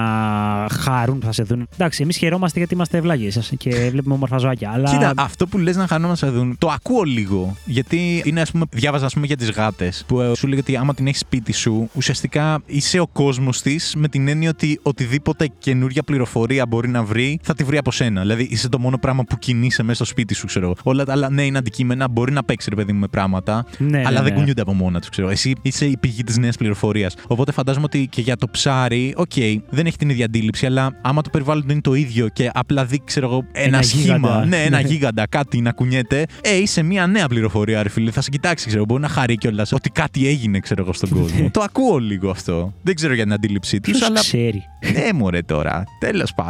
Οπότε, σαν κατοικίδιο τα ψαράκια, δεν θα τα επέλεγα ακόμα. Θα τους βάλω τρία. Για να μην τους βάλω δύο. Ναι. Γιατί ε, νιώθω λίγο καλύτερα ότι δεν είναι τόσο εγκλωβισμένα μόνο σε ενιδρίο. Αλλιώς τα συμπαθώ περισσότερα τα καναρινάκια, αλλά τα λυπάμαι τόσο πολύ που δεν θα τους βάλω καλό βαθμό. Δεν θέλω να έχω καναρίνι. Ενώ ψαράκι, ε, εντάξει, τρία. Θα τους βάλω τρία. Να σε πάω σε ένα άλλο τώρα. Πάω καταρχάς σε κατοικίδιο που δεν είχα. Ναι. Φίδι. Φίδι; Ναι, που τα έχουν, ξέρεις, πάλι ένα Ναι. γυάλινο προστατευτικό ρε παιδί μου, που το έχουν στολίσει και τέτοια ωραία. Α, το έχεις κλεισμένο. Ε, ναι. Δεν το βγάζεις έξω; Δεν ξέρω αν γίνεται. Μάλλον γίνεται. Κοίτα, Εξαρτάται, φαντάζομαι, το φίδι. Εξαρτάται το είδος του φιδιού. Σίγουρα μπορεί να το πάρουν στα χέρια του, έχω δει κόσμο και Ναι. τέτοια, αλλά νομίζω ότι γενικότερα δεν το αφήνεις να κυκλοφορεί μες στο σπίτι χαλαρό. Το βάζεις πάλι ξανά στο κλουβάκι του, στο, αυτό στη γυαλά. τι- τι Ναι. έχουμε. Νομίζω ότι τα φίδια τα οποία δεν τσιμπάνε, το ψιλοβγάζεις λίγο. Ε, ναι, αλλά δεν τα αφήνεις το βράδυ, νομίζω, να κυκλοφορεί στο σπίτι. όχι, όχι. Το βγάζει για βόλτα. Ναι. Σπίτι σου. Κοίτα, άμα δεν το βγάζεις, δεν το θεωρώ καλό pet.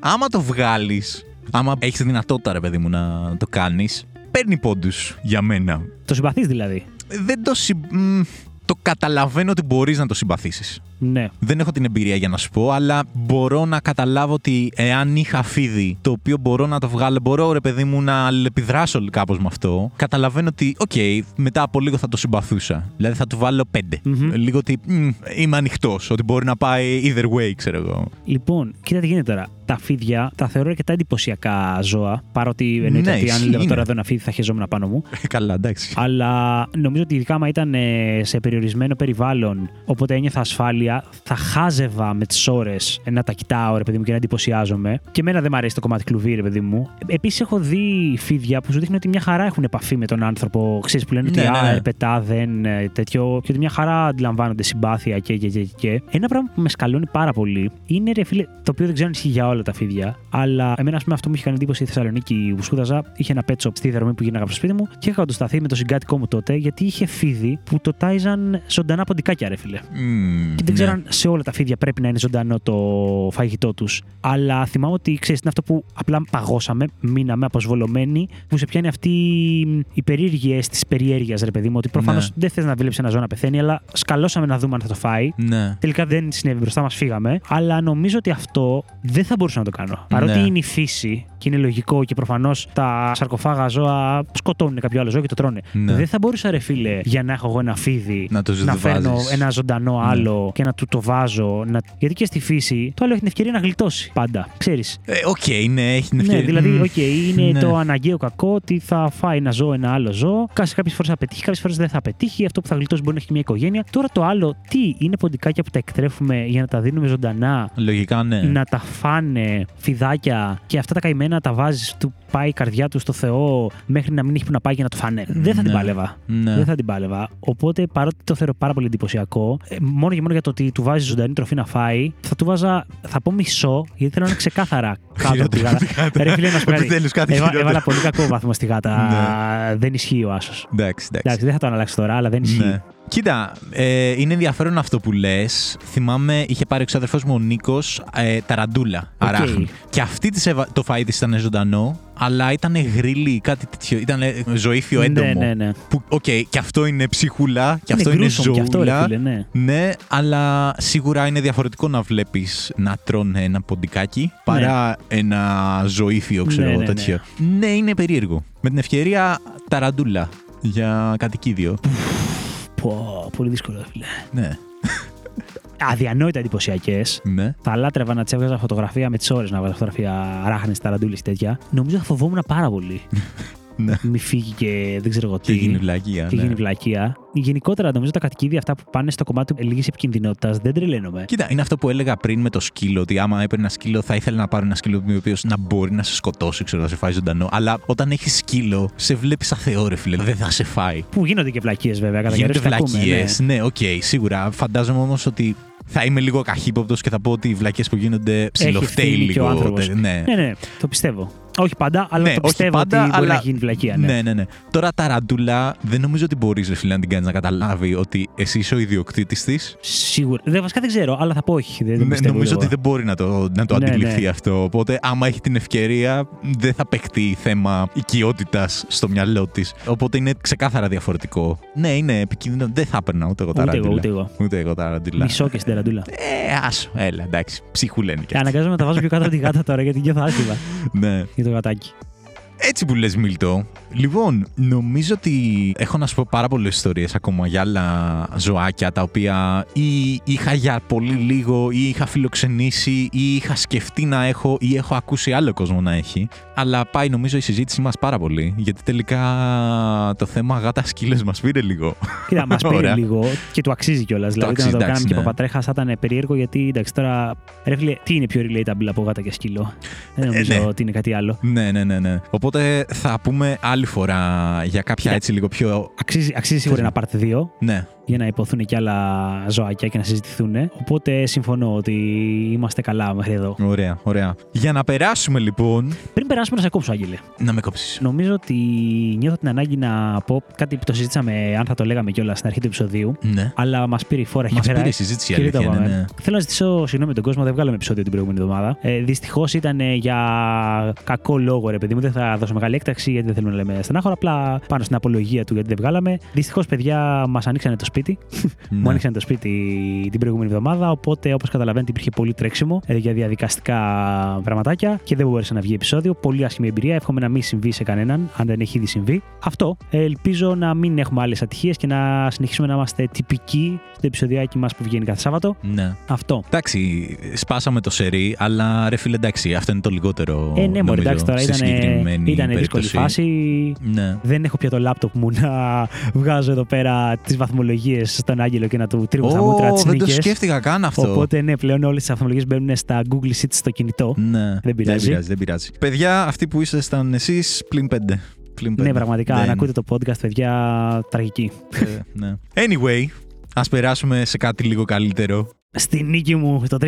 Κάτσε, ποια νίκηση τώρα, ποια νίκηση τώρα. Λοιπόν, πάμε να παίξουμε ένα πάρε 5. Για Oh, όποιον yeah. δεν ξέρει, το πάρε 5 είναι το παιχνίδι που παίζουμε με το Μίλτο κάθε φορά στο τέλος του επεισοδίου. Το οποίο βάζουμε στον άλλον ένα θέμα, βάζουμε 5 πράγματα από ένα θέμα να τα βαθμολογήσει, έχοντας προβλέψει από πριν τι βαθμολογία θα βάλει. Και όποιος έχει τη χαμηλότερη απόκληση, τη μικρότερη απόκληση, κερδάει. Σε αυτό το σημείο πριν ξεκινήσουμε, θέλω να σου πω κάτι, Άγγελε. Λατρεύω ότι κάθε φορά εξηγείς το πάρε 5 τόσο ωραία, γιατί πραγματικά νομίζω ότι δεν θα μπορούσα να το κάνω καλύτερα. Και χαίρομαι που το έχεις πάρει πάνω σου. Δεν ξέρω πώς το κάνουμε. Κάθε φορά το κάνω. Δεν, δεν, δεν το έχω κάνει προπόνηση. και- Ισχύει, ισχύει. Αλλά Ναι. το κάνεις πάρα πολύ ωραία, πάρα πολύ Χαίρομαι. αφόρμητα. Χαίρομαι. Νομίζω ότι δεν θα μου βγει με τόσο όμορφη ροή και ίσως και να βαριόμουν λίγο. Παίρνω να το κάνω. όποια νίκη μπορώ. Οπότε- Μίλτο. οπότε- το παίρνω σαν οπότε νίκη. στο δίνω, στο δίνω. Πραγματικά μέσα από την καρδιά μου. Ευχαριστώ. Λοιπόν, Μίλτο, Yes. αυτή τη βδομάδα έκλεψα ένα Όπα. θέμα από την ε, δική σου λογική Ναι, και θα καλά σε έκανες. βάλω να βαθμολογήσεις συγκεκριμένα πατατάκια. Ω, Γιατί μας Λοιπόν. αρέσει λίγο το θέμα φαγητό, μασούλημα. Δεν το έχουμε συζητήσει καθόλου αυτό, φίλε. Αλλά πέτυχες διάνα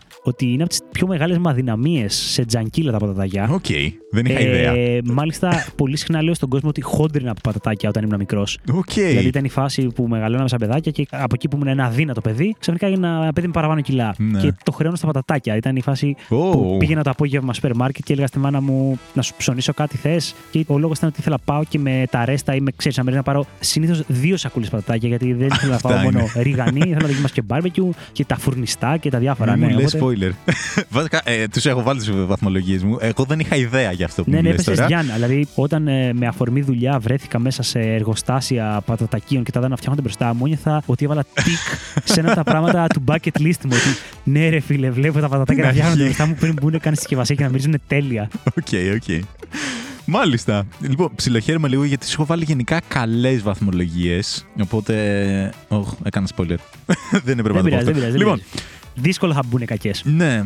Μίλτο, Lay's αλάτι. Οκ, η κλασική γευσούλα, ρε παιδί μου, που Ναι. default. Λοιπόν, επειδή βαθμολογούμε πατατάκια, όπως είπες και εσύ με τις σοκολάτες την προηγούμενη φορά, εννοείται τα πατατάκια παίρνουν άριστα σχεδόν Οκ. γενικά για την ύπαρξή τους. Οπότε θα παίξω στο σύνολο το ότι πρέπει μεταξύ τους κάπως να είναι δίκαιη Ναι, η ναι, ναι, ναι, βαθμολόγησή μου. Οπότε, Lay's αλάτι. Δεν μπορώ να τους βάλω κακό βαθμό, γιατί είναι πάρα πολύ comfort food, ωραίο, είτε με την μπύρα σου, είτε απλά επειδή αράζει και θες να φας πατατάκια. Οπότε θα τους βάλω μ, ένα 7 μόνο και μόνο για να υπάρξουν και τα υπόλοιπα. Λίγο πιο άνετα. Οκ. Λοιπόν, κοίταξε να δεις τι θα κάνω. Θα σου πω μετά τι Τις αποκλείσεις. προβλέψεις Ναι. μου. Γιατί δεν θέλω να σε επηρεάσω. Δεν θα με επηρεάσεις. Γιατί θα δώσω spoiler άμα σου πω τι σου έχω βάλει. Και τα επόμενα δηλαδή. Οκ.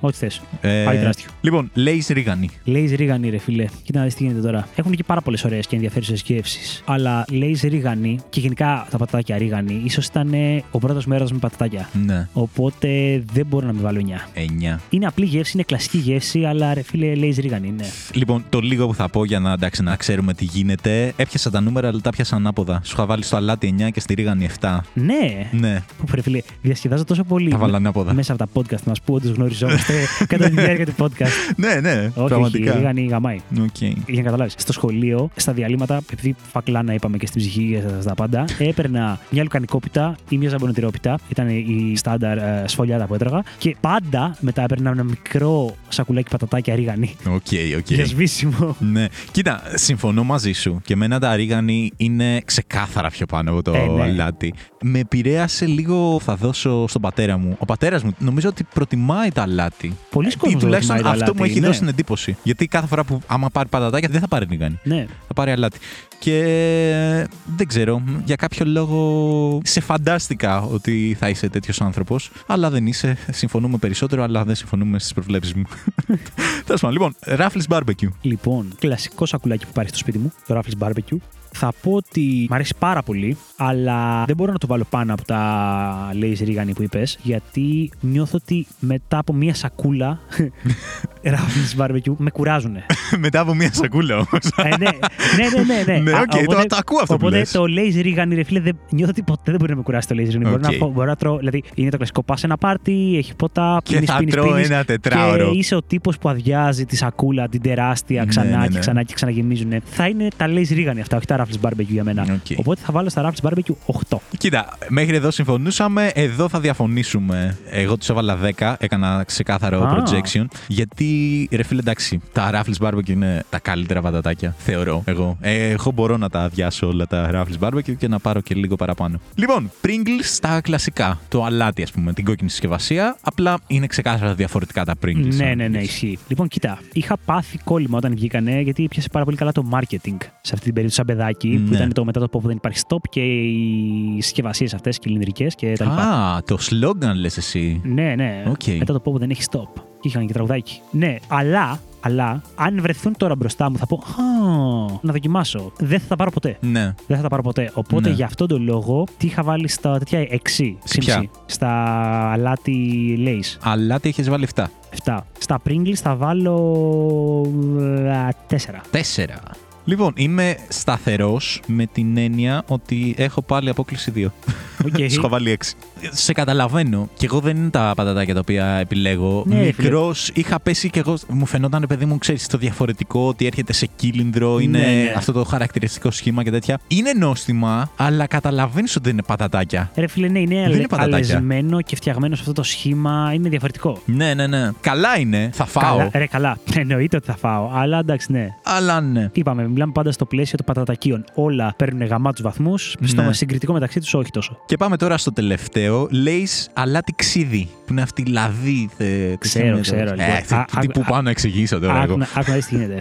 Γενικότερα έχω την τάση με όλα αυτά όταν βγαίνει κάτι καινούργιο να το δοκιμάσω επί τόπου. Ναι. Τα Lay's ξύδι, ρε φίλε, είναι τα μόνα πατατάκια. Βέβαια δεν τα έχω δοκιμάσει μεγάλος. Οκ. Τα είχα δοκιμάσει όταν είχαν βγει και είχα ξενερώσει πάρα πολύ. Δεν μ' άρεσε καθόλου η γεύση τους. Οκ. Και θυμάμαι ότι είχαμε κάνει και καλά κόλπο με τη μάνα μου μπας και βελτιωθούν. Όπου τα είχαμε αφήσει στο μπολάκι όλο το βράδυ. Τι; Μπας και ξεθυμάνει το ξύδι. Όχι, ρε φίλε. Οπότε Ε, την επόμενη μέρα είναι καλύτερα. Αλλά δεν ήταν. Δεν ήταν. Προφανώς δεν ήταν. Κανένα πατατάκι δεν είναι καλύτερο άμα το αφήσεις μια μέρα Θα έξω. αφήσω ένα ενδεχόμενο να βαθμολογώ άδικα, Ναι. γιατί πάρα πολλές γεύσεις που δεν μου άρεσαν μικρός πλέον μου αρέσουν. Όπως με το παγωτό καϊμάκι που λέω ότι θα ήθελα να ξαναδοκιμάσω, μπας και. Ναι. Αλλά η γεύση που έχω τώρα στο μυαλό μου δεν είναι καλή. Για το Οκ. Lay's ξύδι. Οπότε θα το βάλω δύο. Δύο. Και κάπου εδώ χάνουμε το πάρε πέντε, παιδιά. Σου είχα βάλει 8. Τι; Γιατί. Σ' αρέσουν εσένα; Κοίταξε να δεις, δεν είναι τα πατατάκια τα οποία θα επιλέξω. Αλλά Ναι. μου έχει κάνει εντύπωση ότι, ξέρεις, κάθε φορά που βρίσκομαι κάπου που έχουν, τρώ ένα-δύο και στην αρχή ξυνίζεις. Παθαίνεις, παιδί μου, αυτό το τέτοιο. Πώς όταν τρώ λεμόνι στην αρχή που Ναι, ναι, παθαίνεις ναι. ένα. Και μετά γίνονται λίγο εθιστικά. Δηλαδή, Οκ. εγώ θα φάω, Lay's ξύδι. Αν... Α, πώς είναι και τα άλλα; Ποια είναι; Κάτι ξηροκάρφια ή κάτι τέτοια περίεργα. Τα κροκερνιά. Όχι ξηροκάρφια, λίγο τέτοια. Τα οποία τα τρώ και λες, ρε φίλε, είναι χάλια, αλλά θέλω να φάω κι άλλο. Ναι, ναι, καταλαβαίνω Το- τι το λες. ξέρεις. είναι, είναι αυτό ότι Ρε φίλε, είναι δεν αυτά ξέρω που- αν μ' αρέσει η Είναι γεύση. τροφές με το αλάτι. Ναι. Γενικά τώρα που σου κάνουν ναι, αυτό ναι, τον ναι, ναι, εθισμό. ναι, ναι. Το Δεν ξέρω αν μ' καταλαβαίνω. αρέσει σαν, σαν γεύση, αλλά μετά από λίγο λες, θέλω και το επόμενο. Θέλω και το επόμενο. Δεν θα τους έβαζα 8, άμα με ρώταγες. Ναι, ναι, ναι. Δηλαδή, εγώ θα τους έβαζα χαμηλότερο, αλλά όχι κακό βαθμό. Ναι, θα τους ναι. έβαζα, ξέρω εγώ, 6. Τους- κάτι θα τους τέτοιο. δώσω ευκαιρία. Θα τους δώσω Ναι. ευκαιρία. Θα πω ότι από τη λίστα σου λείπουν τα φουρνιστά. Ρε φιλέρι μου είναι πάρα πολλά. Είχα Ήμουν μόνο πάρα πέντε, μόνο πέντε τέτοια. Λείπουν υπάρχουν πάρα και πολλά. δεν μπορούσα να μην σου βάλω αλάτι ρίγανη. Αλλά εγώ είχα κρατήσει το δεκάρι μου για τα φουρνιστά. Ναι. Είμαι των ε, φουρνιστών πατατακίων. Πες να μην τα έχω δοκιμάσεις. Εγώ πλέον παίρνω κυρίως αυτά, ρε παιδί Ναι. μου. Μάλιστα, υπάρχει μια μάρκα ρε φίλε που είχε βγει. Νομίζω λεγόντουσαν Roasters, κάπως έτσι. Οκ. Τα οποία ήταν επίπεδα. Επίπεδα. Επίπεδα και ήταν φουρνιστά. Ναι. Τα οποία βγήκαν για πάρα πολύ λίγο καιρό και μετά χάθηκαν. Και μάλιστα δεν μπορώ καν να τα βρω γκουγκλάροντάς τα. Οκ. και δεν ξέρω αν είναι απλά Τα παιχνίδι του διαγράψει από το μυαλού μου. ίντερνετ, ξέρω δεν, εγώ. ξέρω, δεν ξέρω αν Ναι. ε, ήταν μια πολύ αποτυχημένη μικρή προσπάθεια που χάθηκε γρήγορα, οπότε δεν υπάρχει στο Ιντερνετ ή αν κάνουν τρίκ το μυαλό μου. Νο, Ναι. Το θυμάμαι, νομίζω ότι ήταν και καρχαρία, κάτι, κάτι δείχναν στη διαφήμιση. Οκ. Τέλος πάντων, γιατί μοιάζαν σαν σανίδες τα Ναι, ναι, πατατάκια ναι. για σερφ, κάτι τέτοιο. Τέλος πάντων, οπότε τα φουρνιστά μου αρέσουν πάρα πολύ. Οκ.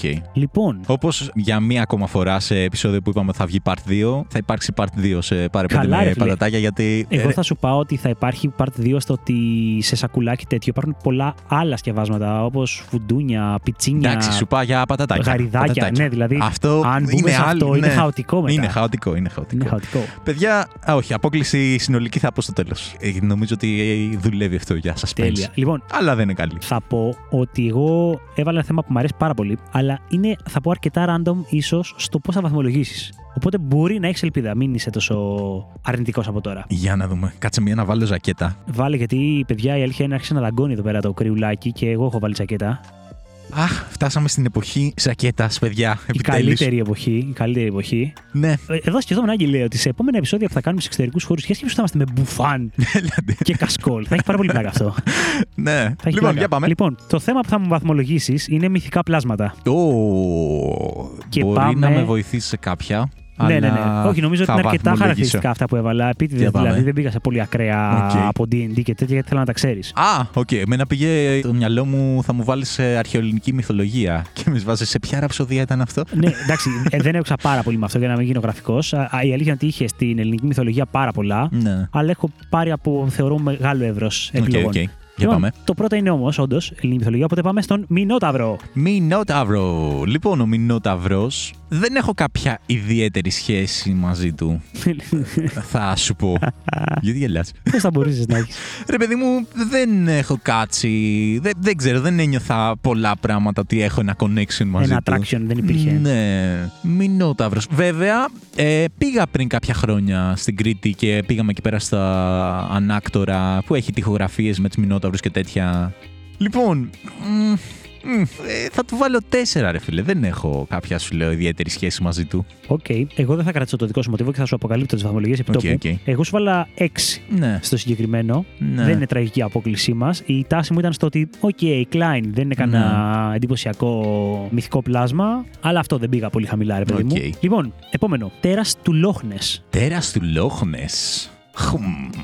Λοιπόν, καταρχήν δεν πέρασα ποτέ περίοδο που να πιστεύω στο τέρας του Λοχ Νες. Έτσι. Η αλήθεια είναι ότι σκέφτηκα βάζοντας το ότι θα μπορούσε να πει κάποιος ότι είναι debatable, αν είναι μυθικό πλάσμα. Γιατί Ναι, υπάρχει ναι, κόσμος ναι, που ναι, ναι. θεωρεί ότι, Ότι υπάρχει. και είναι εκεί πέρα. Η Νέση που Ναι. λένε. Όχι, δεν πιστεύω στο τέρας του Λοχ Νες. Πιστεύω ότι υπάρχουν. ε, Βασικά, νομίζω ότι είναι ξεκάθαρο ότι κάποιες φωτογραφίες είναι φτιαγμένες και τέτοια. Παρ' όλα αυτά, οκ, θα αρκεστώ στο, τέτοιο, στο story του πλάσματος. Μου φαινόταν συμπαθητικούλη. Αλλά μέχρι εκεί. Θα βάλω εκεί το εξάρι μου. Τέλεια. Σου έχω βάλει 7,5. Μμ, πιο Ε, κοντά πας. 1,5 απόκληση, είναι λίγο πιο κοντά. ναι. Γιατί σκέφτηκα ότι θα σ' άρεσε πάρα πολύ όλη η παραφιλολογία που υπήρχε γύρω από το σκηνικό. Το υπάρχει, δεν υπάρχει, υπάρχει Κοίτα, οπτικό, ακουστικό νομίζω υλικό. ότι άμα αρχίσεις να το ψάχνεις λίγο, γίνεται πολύ ξεκάθαρο. Δηλαδή, έχω δει κάποια βιντεάκια τα οποία σου καταρρύπτουν κάθε ελπίδα που μπορείς να Ναι, έχεις, ναι, ξέρω ναι. εγώ, πολύ εύκολα. Α, Γι' αυτό σου λέω ότι θα μείνω στο πλαίσιο ότι α υποθέσουμε Καλά. ότι υπάρχει τέτοια. Προφανώς θεωρώ ότι δεν υπάρχει, γιατί Ναι. θεωρώ ότι είναι και προφανές ότι δεν υπάρχει, γι' αυτό Ναι. και στα μυθικά βλάσματα. Απλά ρε φίλε, ειδικά η εποχή που ήμασταν μικρότεροι και το ίντερνετ δεν ήταν τόσο προσβάσιμο και όντως, ξέρεις, υπήρχε αυτή η αγάπη για το περίεργο και το μυστήριο Ναι, ναι, και ναι. τέτοια. ε, Εκεί νομίζω υπήρχε χώρος για αυτό. Ναι. Στην εποχή μας σίγουρα δεν υπάρχει. Ναι, εγώ σου λέω το συμπάθησα γιατί αν και λέγεται τέρας του Λόχνε, ποτέ δεν το είχα στο μυαλό μου σαν actual τέρας. Ε, ρε φίλε, δηλαδή μου καταρχάς- φαίνεται. ε, Σκέψου το λένε Νέση. Δηλαδή Νέση δεν είναι. ε, Γλυκούλη, έλα, Πέρα από αυτό, αν ήταν τέρας, σίγουρα θα είχε κάνει πολύ πιο αισθητή την παρουσία του. Ναι. Καταστρέφοντας Ναι, κάτι ναι, ή ναι, ναι. σκοτώνοντας κάποιον. Μου φαινόταν οριακά γλυκούλη, αλλά οκ. Γι' αυτό ε, έξι. Ωραία, ωραία. Πάμε σε επόμενο επιβλητικό και γνωστό και κλασικό, το Kraken. Το Kraken. Μμ, δεν, είναι- δεν, δεν, δεν ξέρω, ρε φίλε. Δεν ήμουν ποτέ πορωμένος με το Kraken. OK, Είμαι φάση ψιλοαδιάφορο. οκ. Ε, Γενικά είμαι περίεργος τύπος και ότι άμα ακούω πολύ κόσμο να. Θες να διαφέρεις, πορώνται- Ε, Ρε ξέρουμε, φίλε, ξέρουμε δεν- τώρα, ναι, ναι, ναι. εντάξει, δεν δεν είναι καλό. Το ε. συμπαθείτε όλοι, εγώ δεν θα το συμπαθώ. Έτσι. Και δεν, δεν κατάλαβα πολύ το hype του, ρε φίλε. Εντάξει, ρε φίλε, είναι πάρα πολύ εντυπωσιακό να βγαίνει από τη θάλασσα ένα γιγαντιαίο σαχταπόδι και να σου σπάει στη μέση πλοία πειρατικά και να τα καταστρέφει και τέτοια. Ε, εντάξει τώρα. και να είναι βασιλιάς της θάλασσας. Είναι, Ε, ωραίο. εντάξει. είναι και σε κθούλου μυθολογία, είναι ωραίο. Κθούλου μυθολογία δεν έχω διαβάσει, δεν έχω ασχοληθεί. Λοιπόν, τέσσερα. Τέσσερα. Έπεσα πάρα πολύ έξω εδώ πέρα, γι' αυτό σου είπα ότι έχεις ελπίδες. Σου είχα βάλει 8,5. Οκ. Θεωρούσα Έδωσε ότι θα πολύ. νιώσεις ένα σεβασμό απέναντι στο Kraken, αλλά ήσουν Όχι. ασέβαστος. Δεν. ε, Του σου! Ε, οκ. Δεν πειράζει. Λοιπόν, πάμε. Μονόκερος. Μονόκερος. Λοιπόν, οκ. Μονόκεροι, αν και τους συμπαθεί πολύς κόσμος, τους συμπάθησα λίγο περισσότερο. Οκ. και πάλι δεν θεωρώ ότι είναι το πιο γλυκούλι μυθικό πλάσμα, γιατί, οκ, σχεδόν άλογο είναι. Οκ. Δεν- καλά τα αλογάκια, αλλά εντάξει. Έχουν και εκεί πέρα ένα κέρας. Σου λέω, τα συμπαθούσα, αλλά όσο συμπαθείς πάνω κάτω ένα άλογο. Πέντε. Πέντε. Σου είχα βάλει 7. Μμμ. Θα πω μάλιστα σε αυτό το σημείο ότι πήγα οριακά να σου βάλω 10. Όχι, ρε. Όχι Αλλά μονόκερος. τι γίνεται. Όλη αυτή η συμπάθεια που έχω στους μονόκερους Ναι. έχει προκύψει από ένα παιχνιδάκι που υπήρχε παλιά στους υπολογιστές, από τα χαζά που τα κατέβαζες και έπαιζες, το Robot Unicorn Attack. OK. Το οποίο είχε σε ένα ρομπότ μονόκερο. Ναι. Έπαιζε από πίσω ένα εκπληκτικό τραγουδάκι. Πάρα πολύ ό,τι να είναι, ξέρω εγώ, και χαρούμενο και τέτοια. Οπότε ήταν ένας μονόκερος που έτρεχε ε, 2D, ρε παιδί μου, προς Ναι. μια κατεύθυνση και έπαιζε αυτό το τραγουδάκι ατελείωτα, σε λούπα. Απέφευγες εμπόδια και πάταγες turbo, όπου έβγαζες από την ουρά σου πίσω rainbow, εννοείται ακτινούλα, ρε παιδί μου και τέτοια. Και έσπαγες αυτά τα τέτοια. Τέλος πάντων, στόχος ήταν να φτάσεις όσο πιο μακριά γίνεται, γιατί όσο προχώραγες γινόταν πολύ πιο γρήγορη η ταχύτητα του μονόκερου. Οκ. Και είχα λατρέψει τους μονόκερους από αυτό το παιχνίδι. Οπότε Ναι. ε, από τότε έχει καρφωθεί στο μυαλό μου δεκάρι για το μονόκερο. Αλλά τελευταία στιγμή κρατήθηκα και είπα: Όπα, δεν ισχύει για όλους τους ανθρώπους αυτό. δεν έχουν παίξει αυτό το Ναι. παιχνιδάκι, δεν λατρεύουν όλοι τους μονόκερους. Βάλω το 7. Έτσι όπως το περιγράφεις, μου έρχεται στο μυαλό, ρε φίλε, το παιχνίδι που δείχναν στο South Park που το κοροϊδεύανε. Δεν θυμάμαι πώς το λέγανε. Που παίζε ο Κάρτ. Όχι ο Κάρτμαν. Ε, ο πατέρας ο του Stan. Σταν, Το Stan το που ήταν παίζε. με ένα δράκο που τον κυνηγούσε και ήταν τέρμα ναρκωτικά. Ρε φίλε. ναι, εντάξει, άρρωστο, άρρωστο. Ο άρρωστο. Stan το παίζει στο επεισόδιο που κοροϊδεύαν τον Guitar Hero. Αλλά δεν θυμάμαι πώς λέγονταν το όνομα του. ναι, ούτε εγώ το θυμάμαι. του Τέλειο ήταν. παιχνιδιού. τέλειο Εντάξει, ήταν. οκ. Α, εν τω μεταξύ, sorry, παρένθεση. Ρε φίλε, ποτέ δεν κατάλαβα ποιο είναι το point του μονόκερου. Σε φα- Δεν μου φαίνεται τόσο περίεργο. Σε φάση ότι. Όχι, ναι. Οκ, κατά λάθος δεν υπάρχει. θα μπορούσε να Κάπως υπάρχει. έτσι, Θα αλλά μπορούσε- μπορούσε θα να είναι- υπάρχει. Θα είναι ένας ρινόκερος με σώμα αλόγου, ξέρω εγώ. Ναι. Ναι. Θα Τέλος μπορούσε να πάντων, υπάρχει. τέλος πάντων. Δεν έχει Ε, κάτι τόσο. ναι. Εντάξει, υπάρχει βέβαια η μυθοπλασία για το τι α, το αίμα του μονόκερου κάνει ναι, αυτό. ναι, ναι. Βλέπεις το Ε, Harry χαίρομαι Potter πολύ. και τέτοια. Ναι, ναι. ναι, ναι, ναι, ναι, αυτό Αλλά το ναι. θυμάμαι. Λοιπόν, τελευταίο.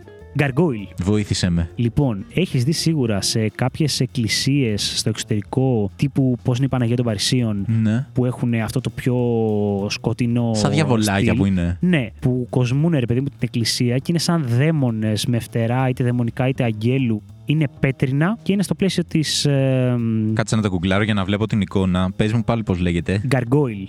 Φαίνεται αδιανόητο ότι δεν το ξέρεις. Υπήρχε και σχετικό κινούμενο σχέδιο που ζωντανεύανε το βράδυ τα Gargoyle και φεύγανε από την εκκλησία και γίνονταν διάφορα. Ε, σίγουρα, άμα ήξερα την ιστορία, ίσως άλλαζε η βαθμολογία μου. Γενικά για αυτά, ρε παιδί μου, λένε ότι είναι αρχικά σε εκκλησίες για να προστατεύουν από τη διέλευση κακού, να μην έρθει κακό μέσα. Αλλά το περίεργο είναι ότι έχουν γκροτέσκ, ρε παιδί μου, εμφάνιση, μοιάζουν λίγο σαν δαίμονες. Ναι. Και λέγανε μάλιστα ότι η εμφάνιση αυτή είναι για να διώχνει το κακό. Κάποιοι λέγανε ότι ουσιαστικά είναι σαν abominations δαιμόνων με αγγέλους. Οπότε Ναι. ότι είναι διφορούμενο το κατά πόσον είναι κάποια από αυτά καλά, κάποια κακά. Και είναι από πέτρα. Και ζωντανεύουν θεωρητικά είτε όταν έρχεται κακό για να το διώξουν, είτε το βράδυ, είτε ανάλογα τη μυθολογία. Ναι. Κοίτα, σαν. Δεν ξέρω πώς να το βαθμολογήσω, γιατί σε κτίρια έχω δει φωτογραφίες έτσι και κάποια είναι λίγο εντυπωσιακά. Θέλουν, παιδί μου, την τέχνη του να βγάλεις όλη αυτή τη λεπτομέρεια και μου αρέσουν ε, λίγο αυτά τα, έτσι, τα γλυπτά και τέτοια. Αλλά δεν μου λέγε κάτι το όλο πράγμα. Συν ότι, οκ, εντάξει, δεν ήξερα αυτό που λέει στη μυθολογία από πίσω. Μου φαίνονταν πάντα λίγο out of place. Ότι τι κάνει τώρα αυτό εκεί πέρα. Μμμ, θα βάλω τρία, ρε φίλε. Δεν. Δε, δε, μ. Σκέψου, δεν τα ήξερα καν. Κοίτα, τίμιο. Δε- Ναι. για- Δηλαδή, για να μην το ξέρεις, η αλήθεια είναι πώς να το βαθμολογήσεις καλά. Λοιπόν, Θα ήθελα σε αυτό το σημείο για λόγους suspense να μου πεις την απόκλιση που έχω πριν σου πω τι σου είχα βάλει για τα gargoyles. Εγώ είχα απόκλιση συνολικά 14. Τέλεια. Λοιπόν, Άγγελε, σου είχα βάλει 10 στα gargoyles. Ω. Γιατί για μένα είναι ένα μυθικό πλάσμα που και λόγω ενός κινουμένου σχεδίου μ' άρεσε πάρα πολύ. Ναι. Και γενικά μ' άρεσε Α, πάρα υπήρχε πολύ. και κινούμενο σχέδιο με αυτό. Ναι, ναι. Οκ. Και ήταν πρωταγωνιστές στα gargoyles, ήταν καλά. Ναι, ναι, ναι, ναι. Ε, σίγουρα θα μου είχε αλλάξει τη Οκ, ναι, αλλά πέρα από αυτό, μου αρέσει που έχουν αυτό το δαιμονικό, αλλά είναι πέτρινα, αλλά είναι σε εκκλησίες, αλλά είναι και όχι απαραίτητα κακά. Ναι. Σαν συνδυασμός και όλο αυτό το σκοτεινό. Οπότε ναι, είχα βάλει δεκάρι, μίλησε η ψυχή μου μέσα εκεί. Θεώρησα Ναι. ότι θα το ήξερες και ότι επειδή έχουν αυτή τη σκοτεινιά, ότι θα σ' άρεσε. Αλλά έπεσα πάρα πολύ έξω. Οπότε η δικιά μου απόκλιση συνολική που έχω στις προβλέψεις μου είναι 17. 17. Οπότε έχουμε την ισοφάριση. Κοίτα, σκέφτομαι τι βαθμό θα έπρεπε να βάλω για να ισοφαρίσουμε. Νομίζω θα έπρεπε να βάλω 6 τότε. Σου είχα βάλει 10, θα έπρεπε να βάλεις 6. Θα είχα απόκληση 4. Ναι, αλλά αντί για 17 θα είχαμε 13, θα. Ναι, θα νικούσες. Θα νικούσα. Δεν μπορούσα να του βάλω 6. Όχι. Ναι, ρε, ναι, μην το Δεν μπορούσα σκέφτεσαι να βάλω καν. 6. Συγχαρητήρια, Oh! Άγγελε. Boom! Συγχαρητήρια, Άγγελε. Boom! Και ισοφάριση. Ισοφάριση 2-2. Λοιπόν, πάμε τώρα στα σχόλια που έχω λάβει. Καταρχήν Α, για το σωστά. 2-2. Μου έχουν κάνει σχόλιο ότι δεν πρέπει να είμαστε 2-2 Γιατί; και ο βαθμός μας είναι 1,5-1,5. Η ισοπαλία στο σκάκι μου, είπε ο πατέρας μου, ότι Ναι. δεν είναι. Δεν παίρνεις ένα πόντο, παίρνεις μισό. Μισό και μισό. Οκ, οπότε να Άρα- κάνει και ξεκάθαρο στο σκορ ότι έχει παιχτική ισοπαλία. Ναι, ναι, ναι, ναι, ναι. Οπότε είμαστε 1,5-1,5. Δεν έχω συμφωνήσει σε αυτό. Αν θες, μπορούμε να είμαστε εσύ, να μην και εγώ δύο. Και να κερδίζω. Όχι. Ωραία, εντάξει. 2-2 λοιπόν. Ωραία, ωραία. Κοίτα, θα μπω στο debate. Ναι. Θα πω ότι για αρχή είμαστε ισοπαλία. Είμαστε στο παλαιά, Είναι ναι. σε 1,5, αυτό- σε αυτό 1,5, δεν- 2-2. Ναι, ναι, ναι. Σε αυτό συμφωνούμε. Παρ' όλα αυτά, στο πάρε πέντε. Εκτός από αυτό, Μίλτο, έχω λάβει και άλλα σχόλια Για που πες. μας κατηγόρησαν Ναι, ναι. Ότι εντάξει, είναι ξεκάθαρα στημένη η πρώτη ισοπαλία σας. Ότι γίνεται να ισοβαθμίσατε Αλήθεια λες. με σκορ 6,4, ξέρω εγώ, κάτι τέτοιο. Τι Μα είχαμε. Είχα πει κιόλας ότι πόσο αστείο είναι που βάλαμε και περίεργα σκορ και συνέβη αυτό. Το σχολιάσαμε εμείς. Απλά σου λέω ότι τα σχόλια που Θέλω έλαβα να μας ονοματίσεις. Ποιος μας κατηγόρησε; σίγουρα μου, μου το έστειλε η Σμαράγδα. Γεια σου, Σμαράγδα. Γεια σου, Μαράγδα. Και το σχολίασε και ο πατέρας μου. Ε, Γεια σου, έχω να μπαμπά. πω προς όλους, ανεξαρτήτως το σχολιάσατε, δεν το σχολιάσατε, το σκεφτήκατε. Ειδικά για αυτούς που μας ξέρετε, ότι δεν θα ήμασταν αυτοί οι τραγικοί τύποι που να κάναμε κάτι σκηνοθετημένο. Δηλαδή, είμαστε βαθμολογίες του καναπέ, είμαστε τύποι που, που απλά ραζούμε και τα λέμε, ξέρω εγώ. θα ήταν πολύ lame να σκηνοθετήσουμε μια ισοβαλία. Άσε Ε, που Εγώ νομίζω απλά το αναφέρω. ότι ούτε ο. Α- Καλά κάνεις και το αναφέρεις. και χαίρομαι που κάνετε engage Ναι. με αυτό όσοι ασχολείστε. Αλλά νομίζω ότι ούτε ο Άγγελος θα ήθελε μια τέτοια ισοπαλία εφόσον τον έχω κατακρεουργήσει στα... στην προηγούμενη σεζόν. Αλλά νομίζω ότι είναι αρκετά ξεκάθαρο και από πλευράς μου ότι δεν θα επέτρεπα μια φτιαχτή ισοπαλία. Ενώ ότι θα Ναι. πήγαινε για την νίκη. Ναι, ναι, ναι. Ήταν ναι. αληθινή, παιδιά. Ήταν Ναι. τέλειο. Νομίζω και η αντίδρασή μας ήταν ξεκάθαρα, ειλικρινέστατη. Ήτανε, Που ναι. εντυπωσιαστήκαμε ναι, και οι δύο ναι, με ναι, αυτό που γιατί έγινε. όντως ήταν εντυπωσιακό. Ναι. Και μιας και έχουμε πιάσει έτσι Τα τα, σχόλια. σχόλια που έχουμε λάβει, θα ήθελα να σχολιάσουμε και τα άλλα σχόλια που έχουμε. Τα comments μας έχουν κάνει οι άνθρωποι Ναι. και ευχαριστούμε πάρα πολύ γι' αυτό, παιδιά. Ναι. Και ευχαριστούμε πάρα πολύ και τη Μαράδα και τον Παπα του Άγγελου, βέβαια, που κάνουν το σχόλιο για το ψεύτικο, τέτοιο εννοείται. Αλλά όχι, δεν ήταν ψεύτικο. Λοιπόν, να αναφέρουμε τον Πάνο, που πέρα από μήνυμα που μας έχει στείλει, μας έβαλε και σχόλιο στο 18ο επεισόδιο για τις υπερδυνάμει. Στο Spotify, παιδιά, μπορείτε να μας βάλετε τις Στο σχολιάκια. Spotify, ναι, εννοείται. Όπου ανέφερε μια πάρα πολύ δελεαστική δύναμη, όπως την χαρακτήρισε Super Minor, που είναι το όταν έχεις κολλήσει, ρε παιδί μου, με το αυτοκίνητο στην κίνηση, να μπορείς να πετάξεις πάνω από όλα τα άλλα αυτοκίνητα και να τα κάνεις απλά skip, ρε παιδί μου. και Να πεις, εντάξει, κοίτα να δεις, όπως και εγώ έκανα σήμερα μία ώρα να έρθω από γλυκά νερά, νέο κόσμο. Δεν χρειάζεται να το κάνω, φίλε. Ναι. Δεν χρειάζεται να περιμένω στο φανάρι πίσω από την ατέλη δούρα. Απλά περνάω από πάνω σας. Ναι, το Τέλεια δεκάρι. δύναμη. φίλε. Δεκάρι, δεκάρι, δεκάρι, Γιατί σε το αυτό. κάνω και εικόνα και ε, μου θυμίσε κάτι ανάλογο της ταινίας Το Θεός για μια εβδομάδα που Ναι. κάνει τα δαχτυλάκια έτσι και ανοίγουν. Και απλά ξέρει, κάνουν ανοίγει στην τέτοια. άκρη, ναι. Αλλά αυτό είναι ακόμα καλύτερο γιατί πετά από πάνω τους τέλειο. Συνδυάζει Τέλειο. πτήση και ε, γλιτώνεις και την κίνηση. Ναι, ναι, ναι. Δεκάρι η δύναμή σου πάνω. Λοιπόν, άλλο ένα σχόλιο από τον Γιώργο στο επεισόδιο 13 που είχαμε πει για τα fast food chains που συζητάγαμε περί goodies, McDonald's κτλ. κτλ, κτλ. Μας έχει πει ο φίλος Γιώργος ότι βάζει εννοείται δεκάρι σε ζαμπονετηρόπτα γρηγόρη φωτιά. Ευχαριστώ, ρε Γιώργο. Ευχαριστώ. Χαίρομαι που συμφωνεί κι άλλος άνθρωπος. Δεκάρι σε σο σκόρδο με πίτσα, όπως έλεγα το Ναι, ανακάλυψα ναι, ναι, ναι. αυτό και τα σπάει. 100 στο South Park και συμφωνούμε όλοι σε συμφωνούμε. αυτό. Έτσι, ζήτω η σαπίλα και το σκληρό χιούμορ. Ναι. Και τι άλλο λέει. Α, ναι, που είχαμε σχολιάσει, ρε Και φίλε. τι άλλο λέει. Είχαμε σχολιάσει τις ατζούγες σε πίτσα και ποιος, αν είναι δυνατόν, ανώμαλος τρώει τέτοια πράγματα. Και μου λέει ότι τρώει τέτοια πράγματα και βάζει και χίλια. Ρε Γιώργο, δεν ξέρω τι συμβαίνει στους γευστικού ζουγκάλικε. Πραγματικά. Μπράβο, μπράβο που το τρως αυτό. Γούστα είναι. Χίλια από τον Γιώργο στην πίτσα με ατζούκια. Κοίτα, εγώ στο comment του βάζω 10. Λοιπόν, το comment του είναι, Είναι φανταστικό. δεκάρι. Είναι δεκάρι, είναι Γιατί φανταστικό. είναι από τα comment τα οποία τα διάβασε και ξεραίνε στο Είναι, γέλιο. Ρε, ισχύει, φίλε. Λες, ισχύει. τι, τι λέει τώρα; ο άνθρωπος; Οριακά ήταν μαζί μας στο επεισόδιο εκείνη, σε αυτό το σχολείο. Ναι, ναι, ναι, ναι, ναι. Ήταν πάρα πολύ καλό. Τώρα, για τις ατζούγε, το λέει με τόσο σιγουριά που με κάνει να θέλω να το δοκιμάσω. Ρε φίλε, να σου πω κάτι. Θα το πάρουμε μαζί. Πρέπει να το πάρουμε Θα μαζί πάρουμε να το μαζί ματζούγια, δοκιμάσουμε. αλλά σε παρακαλώ πολύ, θέλω να πάρουμε και άλλες πίτσες μετά για να σβήσουμε Ναι, αυτή ρε. την γεύση. Ναι, γιατί είμαι όχι. σίγουρος ότι θα μου αρέσει. Ναι, κοίτα, σου λέω, θέλω να το δοκιμάσω. Δεν μπορώ να πιστέψω ότι θα μου αρέσει. Αλλά με βάλες σε σκέψεις, ρε φίλε τώρα. Οπότε, ναι, πρέπει να πάρουμε μία να δούμε. Δεν ξέρω αν θες να προσθέσεις κάτι. Θέλω σίγουρα να προσθέσω όχι σχόλιο που έχει παιχτεί σε Spotify. Μηνυματάκι μας έχει στείλει ο φίλτατος Γιάννης που μας άκουγε και στο ταξίδι του. Γεια σου, Γιάννη. Γεια σου Γιάννη, πετώντας εκτός Ελλάδας, που έκανε ένα φοβερό συνδυασμό σε ό,τι αφορά το dating που είχαμε σχολιάσει στο επεισόδιο με τα social media και το Instagram. Ναι, Και το πάρε πέντε. οκ. Ουσιαστικά, ε, σαν η ιδέα του Γιάννη ήταν ότι είναι μια πολύ ωραία προσέγγιση για να γνωρίσεις κάποιον που ενδεχομένως έχεις βγει ραντεβού, είναι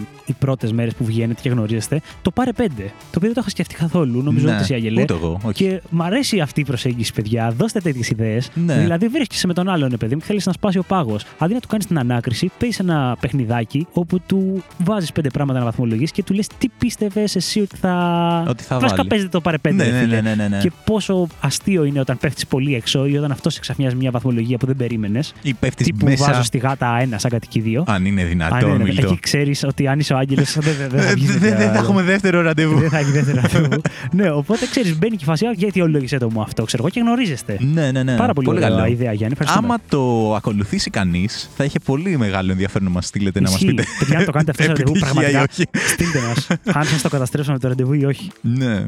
Χαιρόμαστε πάρα πολύ με όλα τα σχόλια που αρχίζουμε να παίρνουμε. Συνεχίστε, παιδιά, έτσι. Συνεχίστε να μας Δώστε ζωή σε αυτό το στέλνετε. podcast. Ναι. Αυτό. Μίλτο, χάρηκα πάρα πολύ για το σημερινό μας επεισόδιο. Και εγώ Όπως είπαμε, έχουμε πάρα πολλές ελλείψεις. Έχουμε πολύ ωραία. Βασικά, έχω να σου πω πάρα πολλές ιστορίες με κατοικίδια άλλα. θα γίνει, θα γίνει περίεργα αυτό και τέτοια. οπωσδήποτε. Οπότε θα το έχουμε στο to do. Βάζουμε μία άνω τελεία για να συνεχίσουμε μία άλλη φορά. Και έχω να προσθέσω το εξής. Δεν ξέρω άμα θα ακούγεται, βασικά σίγουρα θα ακούγεται στους ακροατές, ότι ξεκινήσαμε λίγο μαζεμένοι. Αρκετά μαζεμένοι. Στην αρχή ήμασταν λίγο εδώ πέρα. Παιδιά, σε ταράμε τον ήχο στην αρχή και μου λέει ο Άγγελος, ρε φίλε, δεν μιλάς όπως μιλάς συνήθως. Και του λέω, τι εννοείς; μιλάς πολύ πιο σιγά. Και ήταν Ναι. αυτή η φάση που ήταν πολύ πιο crowded ε, το μέρος εδώ πέρα, Ναι, σχέση με ναι, το ναι. Καλιμάρμαρο. Και εγώ ήμουν σίγουρος ότι μιλάμε πάρα πολύ αυτοπεποίθηση, αλλά μάλλον δεν συνέβαινε αυτό. Ναι. Θα το ξεπεράσουμε. Νομίζω όμως ότι ακούγοντας το επεισόδιο θα φαίνεται πολύ αλλαγή του. Ξέρεις, σιγά σιγά να αρχίσουμε να Στη νιώθουμε άντε διάρκεια, και. ε. Ναι, ναι, ναι, ναι, ναι. Τέλεια. Λοιπόν, αυτό ήταν το επεισοδιάκι, παιδιά. Ευχαριστούμε που ήσασταν μαζί μας Συνεχίστε να μας στέλνετε σχολιάκια ή στο Instagram ή στο Spotify ή και στο mail μας. ή όπου θέλετε. Εννοείται, πείτε ιδέες για το πού να πάμε να ηχογραφήσουμε και σας καλούμε κιόλας αν ε, μας στείλετε να έρθετε να μιλήσετε. Ω, Στο πολύ επεισόδιο. καλό, πολύ καλό, πολύ καλό, πολύ καλό. Ναι, εννοείται. Λοιπόν, από μένα, καλό βράδυ, παιδιά. Ε, καλό βράδυ.